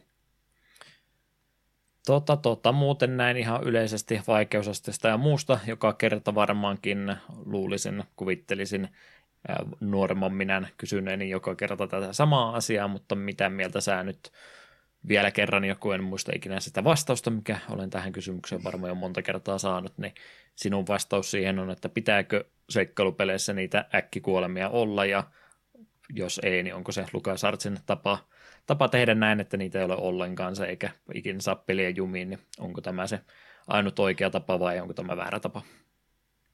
Minun mielestä äkkikuolemat ei kuulu seikkailupeleihin, paitsi jos ne on toteutettu silleen, että se kuolema aiheuttaa niin kovasti sen, että se hyppäät vaan niin kuin silleen, että okei, okay, no niin, kokeilepa uusiksi.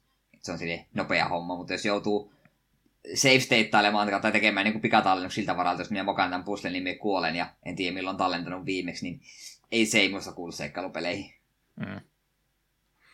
Itsekin on kyllä aina, aina LucasArtsin ajatuksesta enemmänkin tykännyt, että on ne King's Quest kuolemat tietysti ihan hauskoakin paikitoille ollut ja tämmöiset, mutta, mutta, mutta se menee vähän enemmän se kokeile, kokeile kaikkia vääriä vaihtoehtoja ensin kun se oikea löytyy, niin ei se sille pelille lisäarvoa yhtään se vaikeustason nostaminen tällä tavalla tuo, että pelkästään se pulmaratkonta on mun mielestä se ainut haaste, mikä tämmöinen peli tarvitsee, niin olemme selvästikin enemmän LucasArtsin ihmisiä kuin Sierra ihmisiä. Mm. Ihan niin kuin kukaan muu studio olisi ikinä seikkailupelejä tehnytkään, mutta tämä on yleensä se vertaus, verrokki juttu näitä kahta, kahta tota studion tapaa sitten verrata keskenänsä.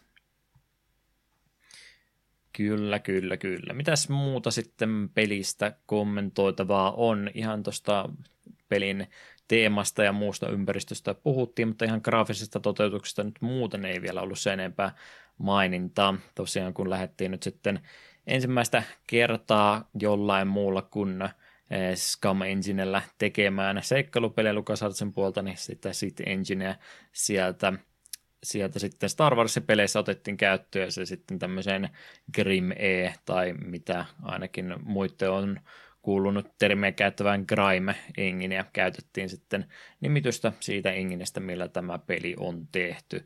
Miten tämä käytännössä on toteutettu, niin samaa tekniikkaa kuin mitä aikansa konsolitkin tykkäsivät kovasti hyödyntää, niin pre-rendattuja kolmi, kolme, tota 3D-mallinnettuja taustoja, mutta pre-renderöitynä tietystä kuvakulmasta, jonka päällä sitten täyde, täydelliset 3D-hahmomodeelit kävelee, kävelee näiden päällä ehdottomasti one of my favorite genders, kuten meemi sanoo, niin omia suosikki, suosikki pelityylejä aina ollut tämä pre-rendatut taustat ja 3D-modelit sen päällä, niin sillä tavalla on, on tosiaan Grim Fandangokin sitten tehty. Ja onko siitä enempää kommentoitavaa? Mä tykkään tämmöisestä toteutustyylistä, kun siihen aikaan vielä kumminkin joutunut resursseja kovasti säästelemään, niin ei ole voinut kokonaan peliä kolmiulotteiseksi tehdä. Toki se vähän tuo sitä semmoista – rajallisuutta siihen ja joutuu lyömään aikaisin lukko, että mistä kuvakulmasta joku huone esimerkiksi on kuvattu, kun sitä ei voi ihan täysin kolmiulotteisesti nähdä, mutta näistä tämmöisistä rajoitteista on huolimatta, niin kyllä tämä nätin näköinen peli on ainakin minun mielestä.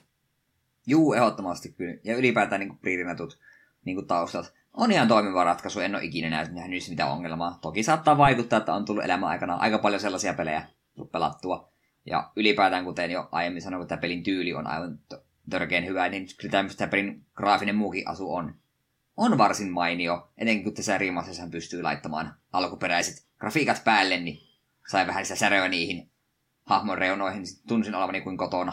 Hmm. Se, mitä tämmöisessä nyt kun ollaan, mä en tiedä, onko se sitten tullut nimenomaan tämän pelienginen kautta, että on voinut helpommin tehdä vähemmän vaivaa, vaivaa tehdä vähän ekstra sisältöä ja kaikkea muuta vai mistä. Mutta semmoinen asia, mitä mä ainakaan hirveän monesti en tätä vanhemmissa seikkailupeleissä ja välttämättä sen jälkeenkään huomannut, niin yllättävän paljon on tässä tehty ihan semmoisia ihan niin kuin siirtymähuoneita pelkästään, missä ei ole yhtään mitään.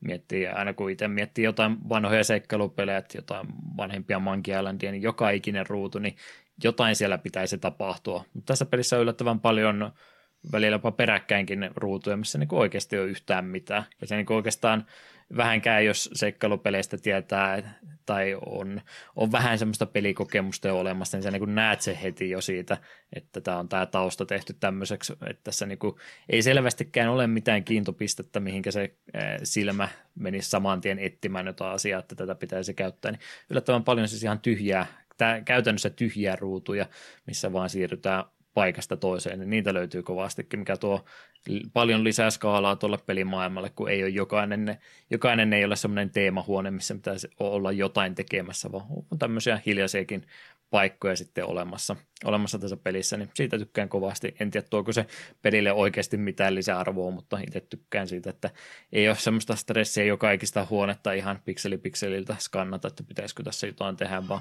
välillä voi olla vähän ihan joku hiljainen sillanpätkä, että tästä vaan kävellään yli ja siirrytään eteenpäin. Onko tämä ihan omituinen asia nostaa esille? Pistä vaan silmä ja halusi asiasta mainita. En itse tajunnut kiinnittää asiaa huomiota, mutta se on kyllä totta, että siinä on just se hyvä puoli, että jokaista huonetta ei tarvitse niin kuin just nuohomalla nuohontaa. Ja tosiaan se tekee siitä maailmasta tavallaan niin kuin toimivamman, koska jos siellä oot jossain isossa rakennuksessa, niin totta kai siellä on niin, kuin, niin sanotusti tyhjiä käytäviä ja tämmöisiä, se nyt kuuluu asiaan. Ja niin, totta, en ole asiaa aiemmin ajatellut, tosi hyvä pointti. Ehdottomasti se on niin kuin hyvä asia.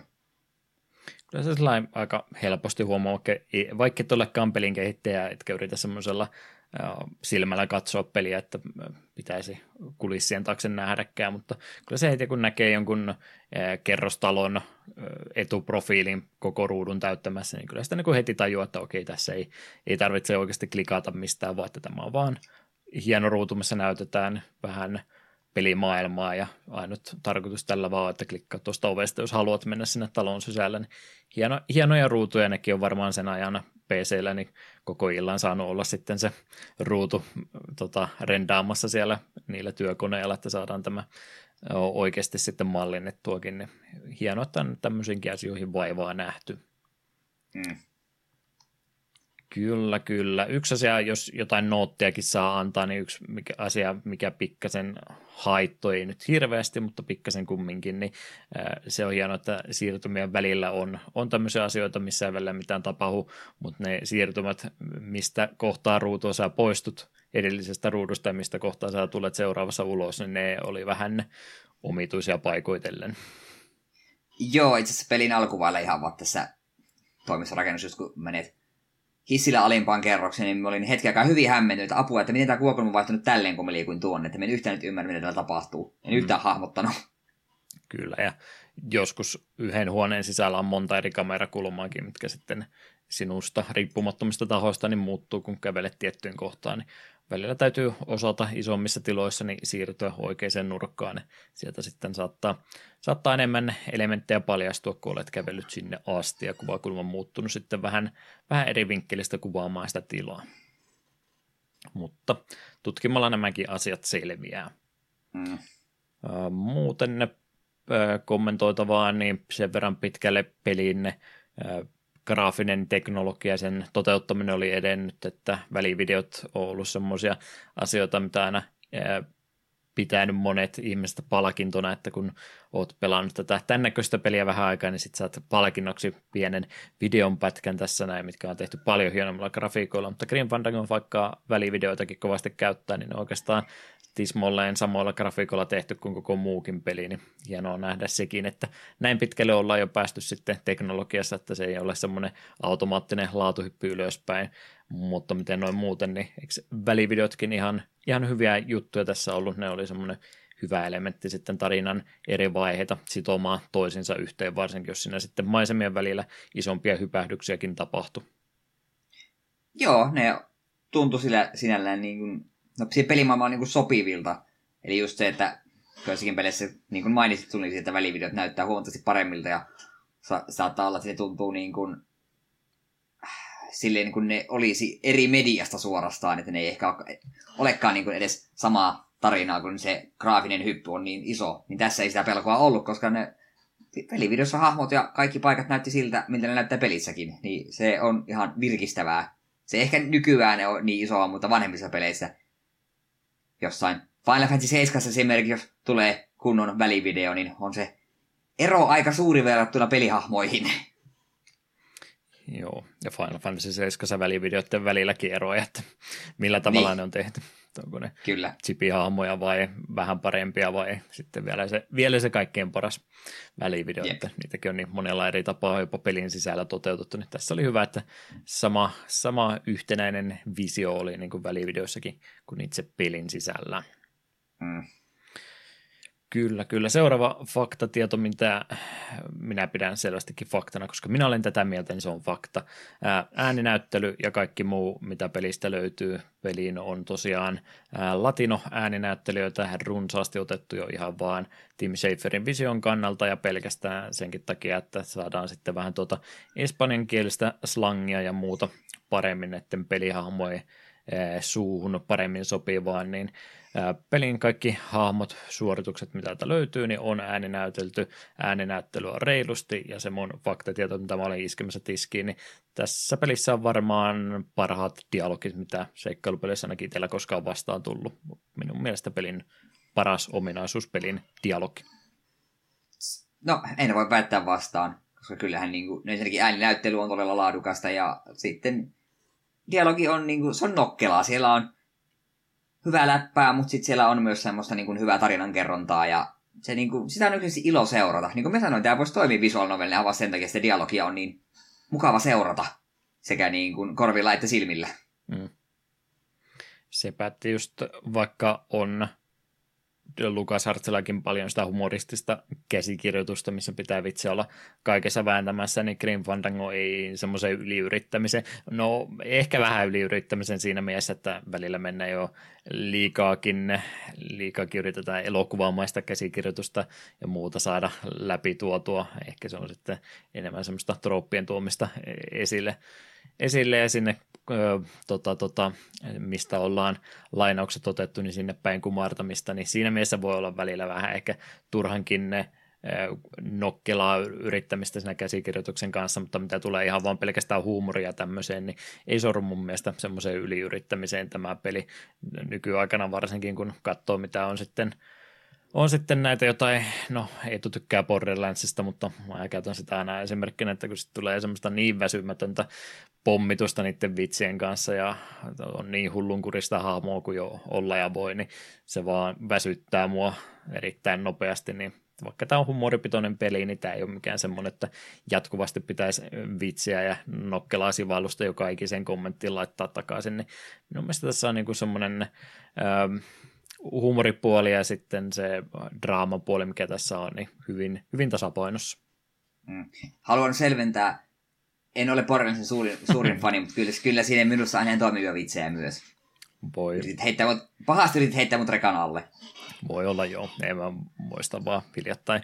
Hiljattain katsoin jonkun kritiikki Piisin Borderlandsin käsikirjoituksesta ja ajattelin, että joo, no kyllähän tämä nyt tiedossa oli, että onko sulla mitään uutta kerrottavaa ja sitten oli jostain uusimmasta pelistä ja sen lisäsisällöstä ja se näytti mitä dialogia siinä oli ja meinasin repiä korvat päästäni, että voi herra mm. jumala, että kuka, kuka luulee, että tämä on niin kuin oikeasti hauskaa käsikirjoittamista.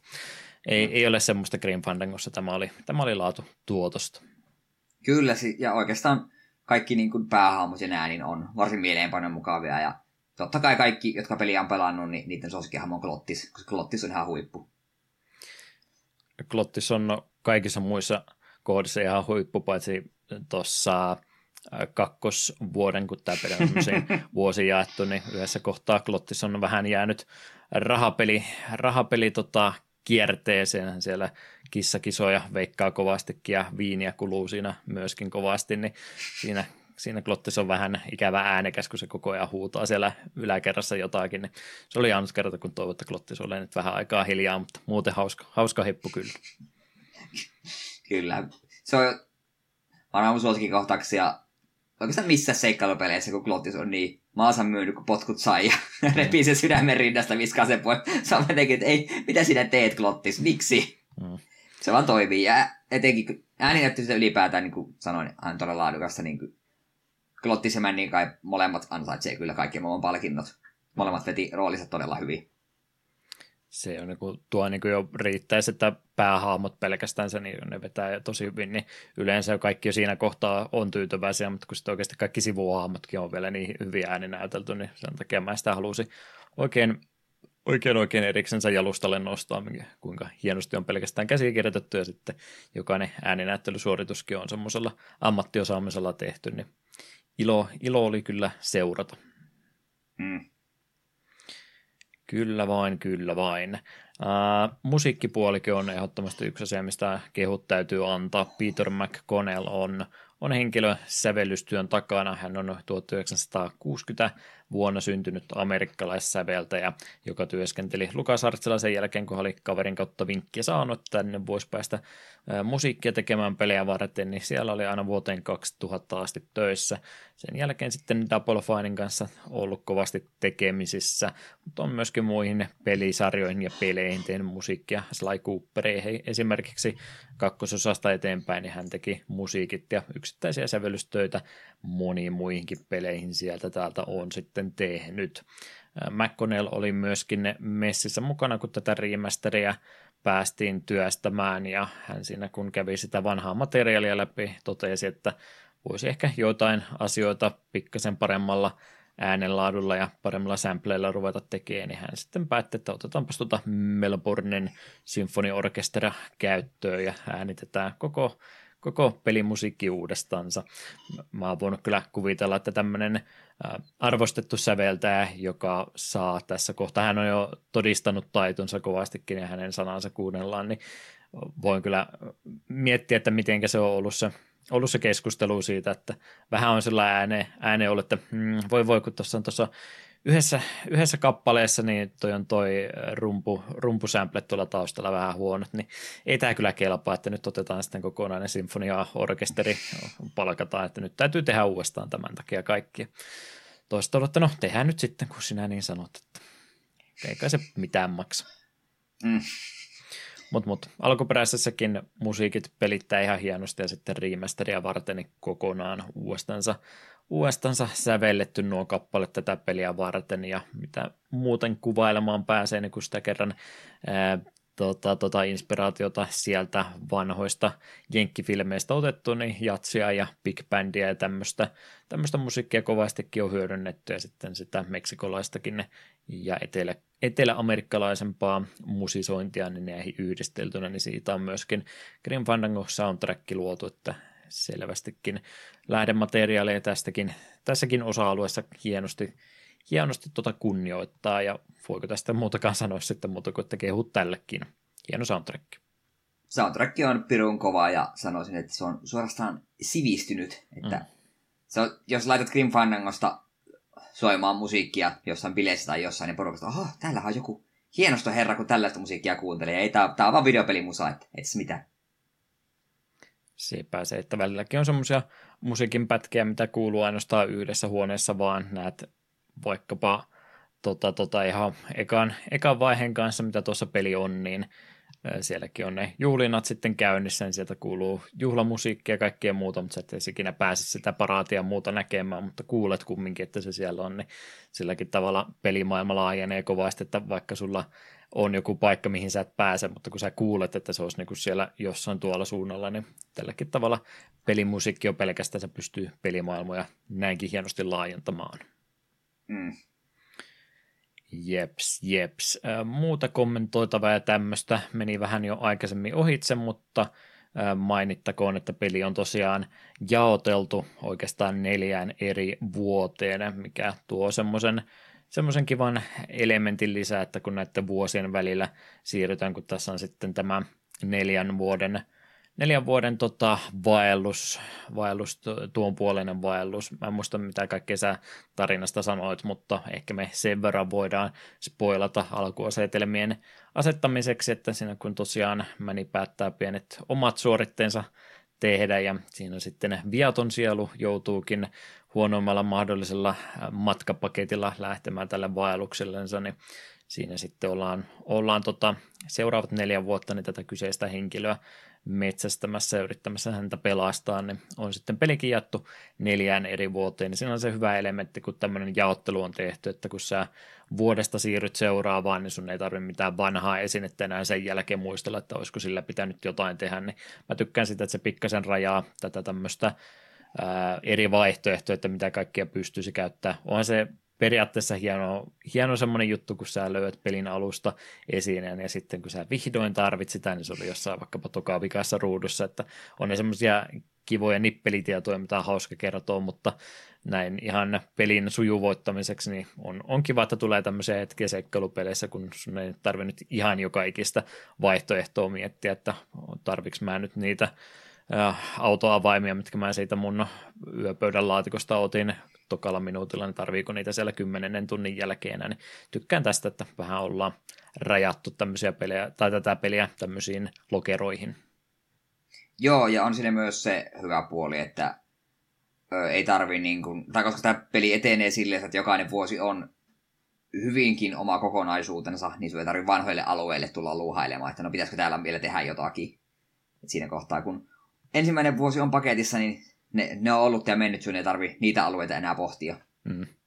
Ja se justin myöskin, kun Artsin pelistä kyse on, niin se, että jos siellä nyt joku asia jäi tekemättä, voi olla jotain keskustelua tai muuta, mitä sulta jäi näkemättä, niin ne on kumminkin hoidettu jo, että jos sieltä nyt jotain jäi keräämättä, niin ei sillä enää merkitystä ole, että sä sitä peliä saa sillä jumi, että sä et ekana vuonna muistanut jotain tuo kolmanteen vuoteen mukaan ja peli ei ole enää läpäistävissä, niin mitään tämmöistä ei mm. pääse tapahtumaan hyvää, hyvää pelisuunnittelua minun mielestäni tämmöinen. Muutenkin tosiaan Full Throttle, mikä siinä sitten oli se edeltävä LucasArtsin peli, niin kyseisen pelin isoin kritiikki, mitä julkaisun jälkeen saatiin, että peli oli, niin oli harmittavan lyhyt, että se olisi voinut olla vähän pisempi, niin tämä on kyllä aika, aika pitkä peli. Ei, Joo, mene, kyllä se... ei mene neljää vuotta läpäisyyn, mutta että aika pitkä kumminkin. Joo, kyllä seikkailupeliksi on ihan melkoinen tapaus herkästi, jos tämä olisi äh, Broken Age-maisesti joukko rahoitettu jälkeenpäin, niin olisikohan tämäkin pistetty keskeltä kahti. Jäähtö joka vuosi omaksi peliksi. Niin, nel- neljää osa. Jokainen, jokainen vuosi kymmenen euroa. Mm. näissä vuosista, kun nyt on muutaman kertaan puhuttu, niin kaikki varmaan kyllä niin kuin on siitä yhtä mieltä, että se kakkosvuosi on se paras vuosi. Se on laajin, siellä on eniten asioita, mitä tapahtuu, ja myös jotenkin se kakkosvuoden aikana on paljon tämmöisiä ikonisia niin kuin, asetelmia ja hahmoja ja paikkoja. Se jotenkin, kakkos, kakkosvuosi on minulle niin se tämä The-peli. Mm. Ehdottomasti laajin kyllä joo, ja varmasti jo vanhempi seikkailupelin vertaan jo pinta-alaltaan varmaan jo sen kokoinenkin kuin yksi kokonainen seikkailupeli. Mm. Suht iso kokonaisuus siinä siis kyseessä. Muita kommentoitavia asioita tosiaan, kun remasteria nyt pelattiin, niin kontrollit oltiin vaihettu, grafiikoita oltiin paranneltu tätä varten, ne alkuperäisetkin sieltä löytyy, jos haluaa hyödyntää. Laajakuvan mahdollisuus on myöskin olemassa, mutta tämä ei valitettavasti tarkoita sitä, että niitä olisi sitä vanhaa, vanhaa tota kuvasuhdetta, mikä on, niin sitä niin kuin ei ole reunolta laajennettu, vaan se on venytetty laajakuvaksi, niin mä en tykkää, mä en tykkää, mutta jos nyt joku välttämättä haluaa sen 16-9 suhteeseen, niin voihan sen näinkin sitten venyttää, niin kaikki näyttää lihavilta, lihavilta mm. hahmoilta tämä optio olemassa on. Tosiaan tuo musiikkiraita oli uudestaan äänitetty, kuten tuossa äsken mainintiin. Ja yksi asia, mikä ei ole vielä tullut esille, mutta mitä mä olen tässä jo hyödyntänyt nippelitiedon heittelyyn, niin oli tämä kehittäjien kommenttiraita, mitä myöskin ilolla tuossa kuuntelin. Ootko koskaan kehittäjien kommenttiraitaa peleissä kuunnellut? En koskaan, mutta voisin kuvitella, että tämä olisi niitä pelejä, missä se voisi olla ihan hauska. Seuraavan kerran, kun peliä tulee pelailtua, niin voisi laittaa kommenttiraidan päälle se on vähän just niin kuin se vaatii sen, että täytyy sitten pelata, pelata se peli uudestaan ja yleensä kun tämmöinen peli läpi menee, jotkut on jopa sitä mieltä, että ei, ei ole seikkailupelillä enää mitään uudelleen peliarvoa sen jälkeen, kun sä oot sen kerran ratkaissut, niin on vähän semmoinen, että en itsekään kyllä ole, ole kovinkaan herkästi ruvennut eh, mitään kommenttiraitoja ja muita tämmöisistä peleistä kuuntelemaan. Ja sitten oli joku semmoinen peli, mitä on monta kertaa jo aikaisemminkin pelannut. Mutta tämmöiselle pelille niin erittäin, erittäin kivasti sopii ja sieltä tosiaan hyviä asioita, kun mä sitten ihan videon muodossa kuuntelin, kuuntelin kaikkien sisällön, niin oli, oli kyllä ihan viihdyttävää kommenttiraitaa, mitä tämän pelin joukosta löytyy. Ja siellä just semmoista hyvää muistelua, aika rehellistäkin semmoista, että kun just monet on sillä että joo, tämä, tämä tehtiin näin ja siitä tuli tosi hyvää ja muuta, niin siellä on paljon semmoista tarinaa, että joo, tämä oli niin kuin mun eka projekti ja vähän jännitti, että tuleeko tästä nyt yhtään mitään. Tuommoinen tuli ja kyllä mä varmaan paremmin nyt olisin tämän voinut tehdä, mutta muistan, että jännitti kovasti, kun Timille vähän näytin, että minkälaista sieltä tuli ja kaikki olikin itse asiassa ihan tyytyväisiä suorituksia kaikkea tämmöistä tarinaa ja sillä tosiaan muisteltiin esimerkiksi, että oli, oli siihen aikaan kaikkia, kaikkia tota, kommunisti, salaliittoteoriat ja kaikkea muuta kovasti esillä, niin selittää ehkä vähän sitä, että minkä takia tämäkin, tässäkin pelissä aika paljon on semmoista ää, yritysten, ää, yritysten johtamismallikritiikkiä ja muutenkin työväen yhdistymistä siellä. Mehiläiset muun muassa rupeaa tota, tota, lakkoilemaan ja vähän protestoimaan siellä työolosuhteentansa ja muuta, niin tämmöisiä sitten jos muistelet, joo niin, sehän oli itse asiassa silloin 90-luvulla vielä näistä asioista puhuttiin, niin kaipa ne sen takia sitten meidänkin pelin pääty, kun ne oli siihen aikaan pinnalla olleita puheenaiheita, niin tämmöisiä tarinoita sieltä kiva kuunnella sitten tämmöisen kommenttiraidan kautta, niin suosittelen kyllä, jos haluaa Green Fandangoa vielä vähän lisää nauttia, niin kommenttiraidan sitten vaikka videomuodossa kattelee YouTuben kautta. Tuli lakkoilusta meileistä vai ampeista mieleen, että onnistuitko heidän kanssa tahdissa toistelemaan iskulauseita. niin sekin vielä, että ei pelkästään trukilla tota piikkien iskeminen kuilujen väliin ja muuta, niin sitten piti tuotakin. Niin kyllä sekin oli semmoista juttu, että joutui, joutui vähän ajoitusta hakemaan ensin. Mä oon ollut varautunut rytmipelaamisen Green Fandangossa ollenkaan, mutta sitäkin löytyi. Joo, sehän ei ollut pakollista, mutta minä muistan Pleikkara pelatessa. Olin jostain lukenut, että siitä saa jos siinä onnistuu. Yritin sitä hetkeä, katsoin sitä haistakaa vittu sitten, että minä, teen, minä työntekään se lakko jonnekin muualle, tämä ei minun kanssa onnistu. Mm. Ei ollut pakollista onneksi. Kyllä, kyllä. Pelihän voitti tosiaan siis monia palkintoja, että erittäin arvostetusta pelistä kyse olisi, mutta kun siitä sitten ei sitä myyntimenestystä tullutkaan, niin vähän, vähän tota, ikävällä tavalla tämäkin pelistä muistetaan, että hienosta pelistä ehdottomasti kyse, mutta kun se ei myydy, niin sitten sen jälkeen mietittiin, että kannattaako tämmöisiä pelejä enää jatkossa ollenkaan tehdä, niin omalla tapaa, vaikka tämä ei ollutkaan LucasArtsin viimeinen seikkailupeli, niin tietyllä tapaa niitä semmoisia tota, tota, viimeisiä mohikaaneja kumminkin kyseessä, että viimeisiä isolla budjetilla tehtyjä ää, ää, hienoja tota, up-to-date seikkailupelejä, mitä vaan löytyy, niin kyllä tämä yksi niistä viimeisimmistä sitten on. Hmm. Se on jännä jotenkin nämä tämmöiset tapaukset, että kaikki niin kuin arvostaa, kaikki muistaa elämät, että ai vitsi, että se oli hyvä peli, mutta se ei vaan myynyt. Se on hämmentävä, että tämmöisiä tapauksia on. Kaikki oli Serkulta lainannut sen kopion ei sillä mm. yhdellä myynnillä, yhdellä sillä serkun kopiolla sitten niin pystynytkään kuluja kattamaan. Kolme miljoonaa oli kuuleman mukaan budjetti tätä peliä varten, en tiedä saiko omiansa takaisin kyllä, var- no luulisin, että sai omat takaisin, mutta kun tietysti se täytyy moninkertaisesti tehdä rahaa, niin sitten ei enää kannata, kannatakaan tehdä pelejä, jos ei se tällä tavalla tuota. Mm. Mutta tämmöisiä kaikkia kommentteja ja kaikkea muutakin ehdottomasti nyt, jos tulee muita yksityiskohtia mieleen, niin vielä ehtii niitä nostamaan esille. Ja sen lisäksi sitten tietysti, että aiotaanko me nyt Grim Fandangoa suositella, niin etu taisi jo se mennä paljastamaan. Suosittelen. Ei mitään turhaa piilottelemaan, että kun, jos seikkailupeleistä tykkää, ja, tai vaikka seikkailupeleistä vaan kiinnostunut, niin ei tämä huono paikka aloittaa.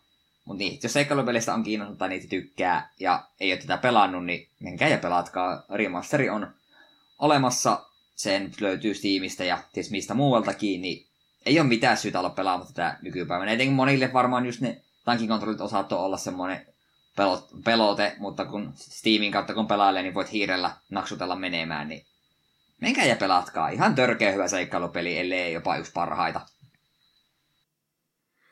Se just niin kuin itsekin aion ehdottomasti yhdeksi parhaimmista seikkailupeleistä tätä kutsua, niin siihen vaan jälkikommentti vielä perään, että jos ei sitä vieläkään tehnyt minusta seikkailupelien ystävää, kun näinkin hyvää seikkailupeliä pitää, niin ehkä se sitten vaan täytyy todeta vihdoin viime, ettei tämä ole se iki, iki oma suosikkigenre, mitä tästä löytyy, että tunnistan, erotan kyllä ja osaan ihan rehellisesti sanoa, että mikä kaikki tässä pelissä hyvin toimii, mutta jos, jos sekään vielä ei riitä, niin joku on nyt sitten minussa selvästikin vikana. Että tykkään mm. pelistä kyllä kovastikin, mutta ei tämä minusta vieläkään sitä seikkailupelifania tee. Jos ei tämäkään sitä tee, niin ehkä sitä päivää ei kannata sitten enää, enää odottakaan. Mutta en, en uskalla mitään ikävää. Kyllä muutamia, tota, tota, on siellä siis pusleja edelleenkin, mitkä mua ärsyttää niin kovasti, mutta kun tätä, näitä ärsyttäviä kohtia tulee niin verrattain vähän verrattuna siinä, kuinka paljon hyvää tuo peli tarjoaa, niin kyllä tämä menee niin niin paljon plussan puolelle, että ei voi muuta kuin suositella. tämmöisiin kommentteihin meidän kritisointi Grim Fandangosta päättyköön, mutta ennen kuin musiikkia pistetään vielä kerran soimaan, niin meidän pitäisi varmaan valkata, että mitä me laitetaan soimaan.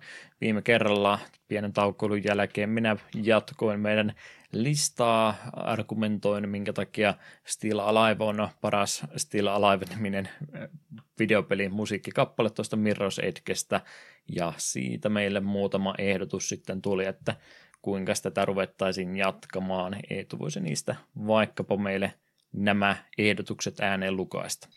Joo, ekana täällä on Kaka laittanut, että onneksi Mirror's Edge-pelisarjana on onnistuneen toisen osan jälkeen yhä, yhtä hengissä kuin kuollut aasi, jonka rikkoutuneella selkärangalla rakennan sillan, jolla pääsemmekin seuraavaan kappalaiseen, eli Hades, God of Death. Sitten Tohelot on laittanut, että peilin reunalla on kaunis niin maailma, mutta miten tähän ollaan Miten tähän, miten tähän ollaan saavuttu? Historian aikana hyvin harvoin on mitään saavutettu ilman konfliktia tai fleksaamista, ja mikähän valtio rakastaa näyttää, mihin puolet komaanpuolustaan käytettiin.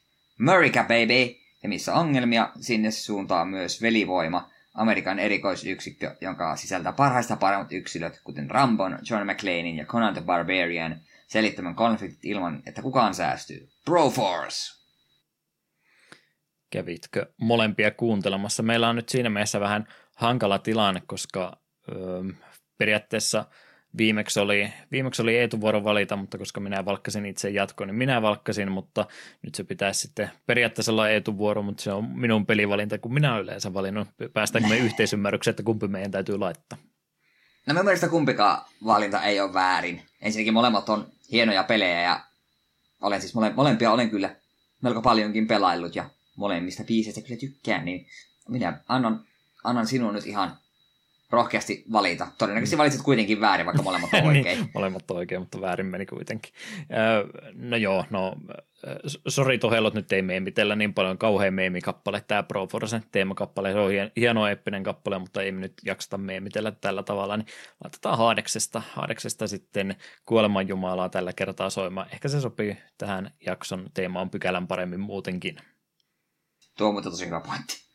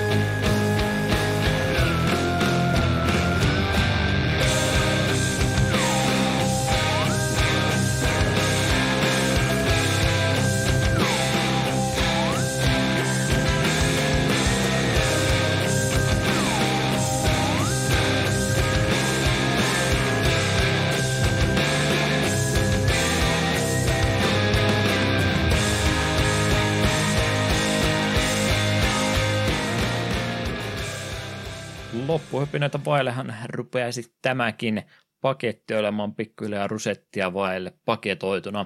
Mitäs siellä sitten, kun toukopuun puolelle oltaisiin kääntymässä, niin mitäs me ensi kerralla pelailla? Joo, ajattelin, että seuraava voisi olla jälleen kerran tuolta Switch Onlinein puolelta, ja hämmentyä kyllä, me vasta uutisteluissa tajusin, että ai niin, aivan, tämä oli ihan uusi lisäys, eli 9.5, että Mega Driven pulseman.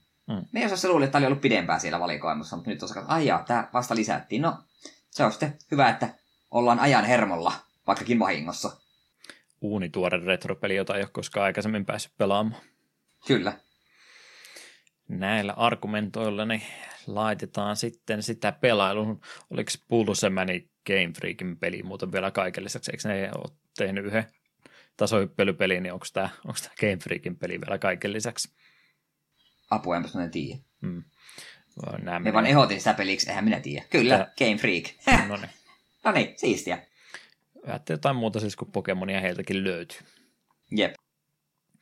Semmoista siis ensi kertaa yhteydenottokanavia, kaikkea muuta kerrottakoon tähän, mitä vielä heitellä voisi ilmoille. Sähköposti takapölkky at gmail.com ilman ykkösiä.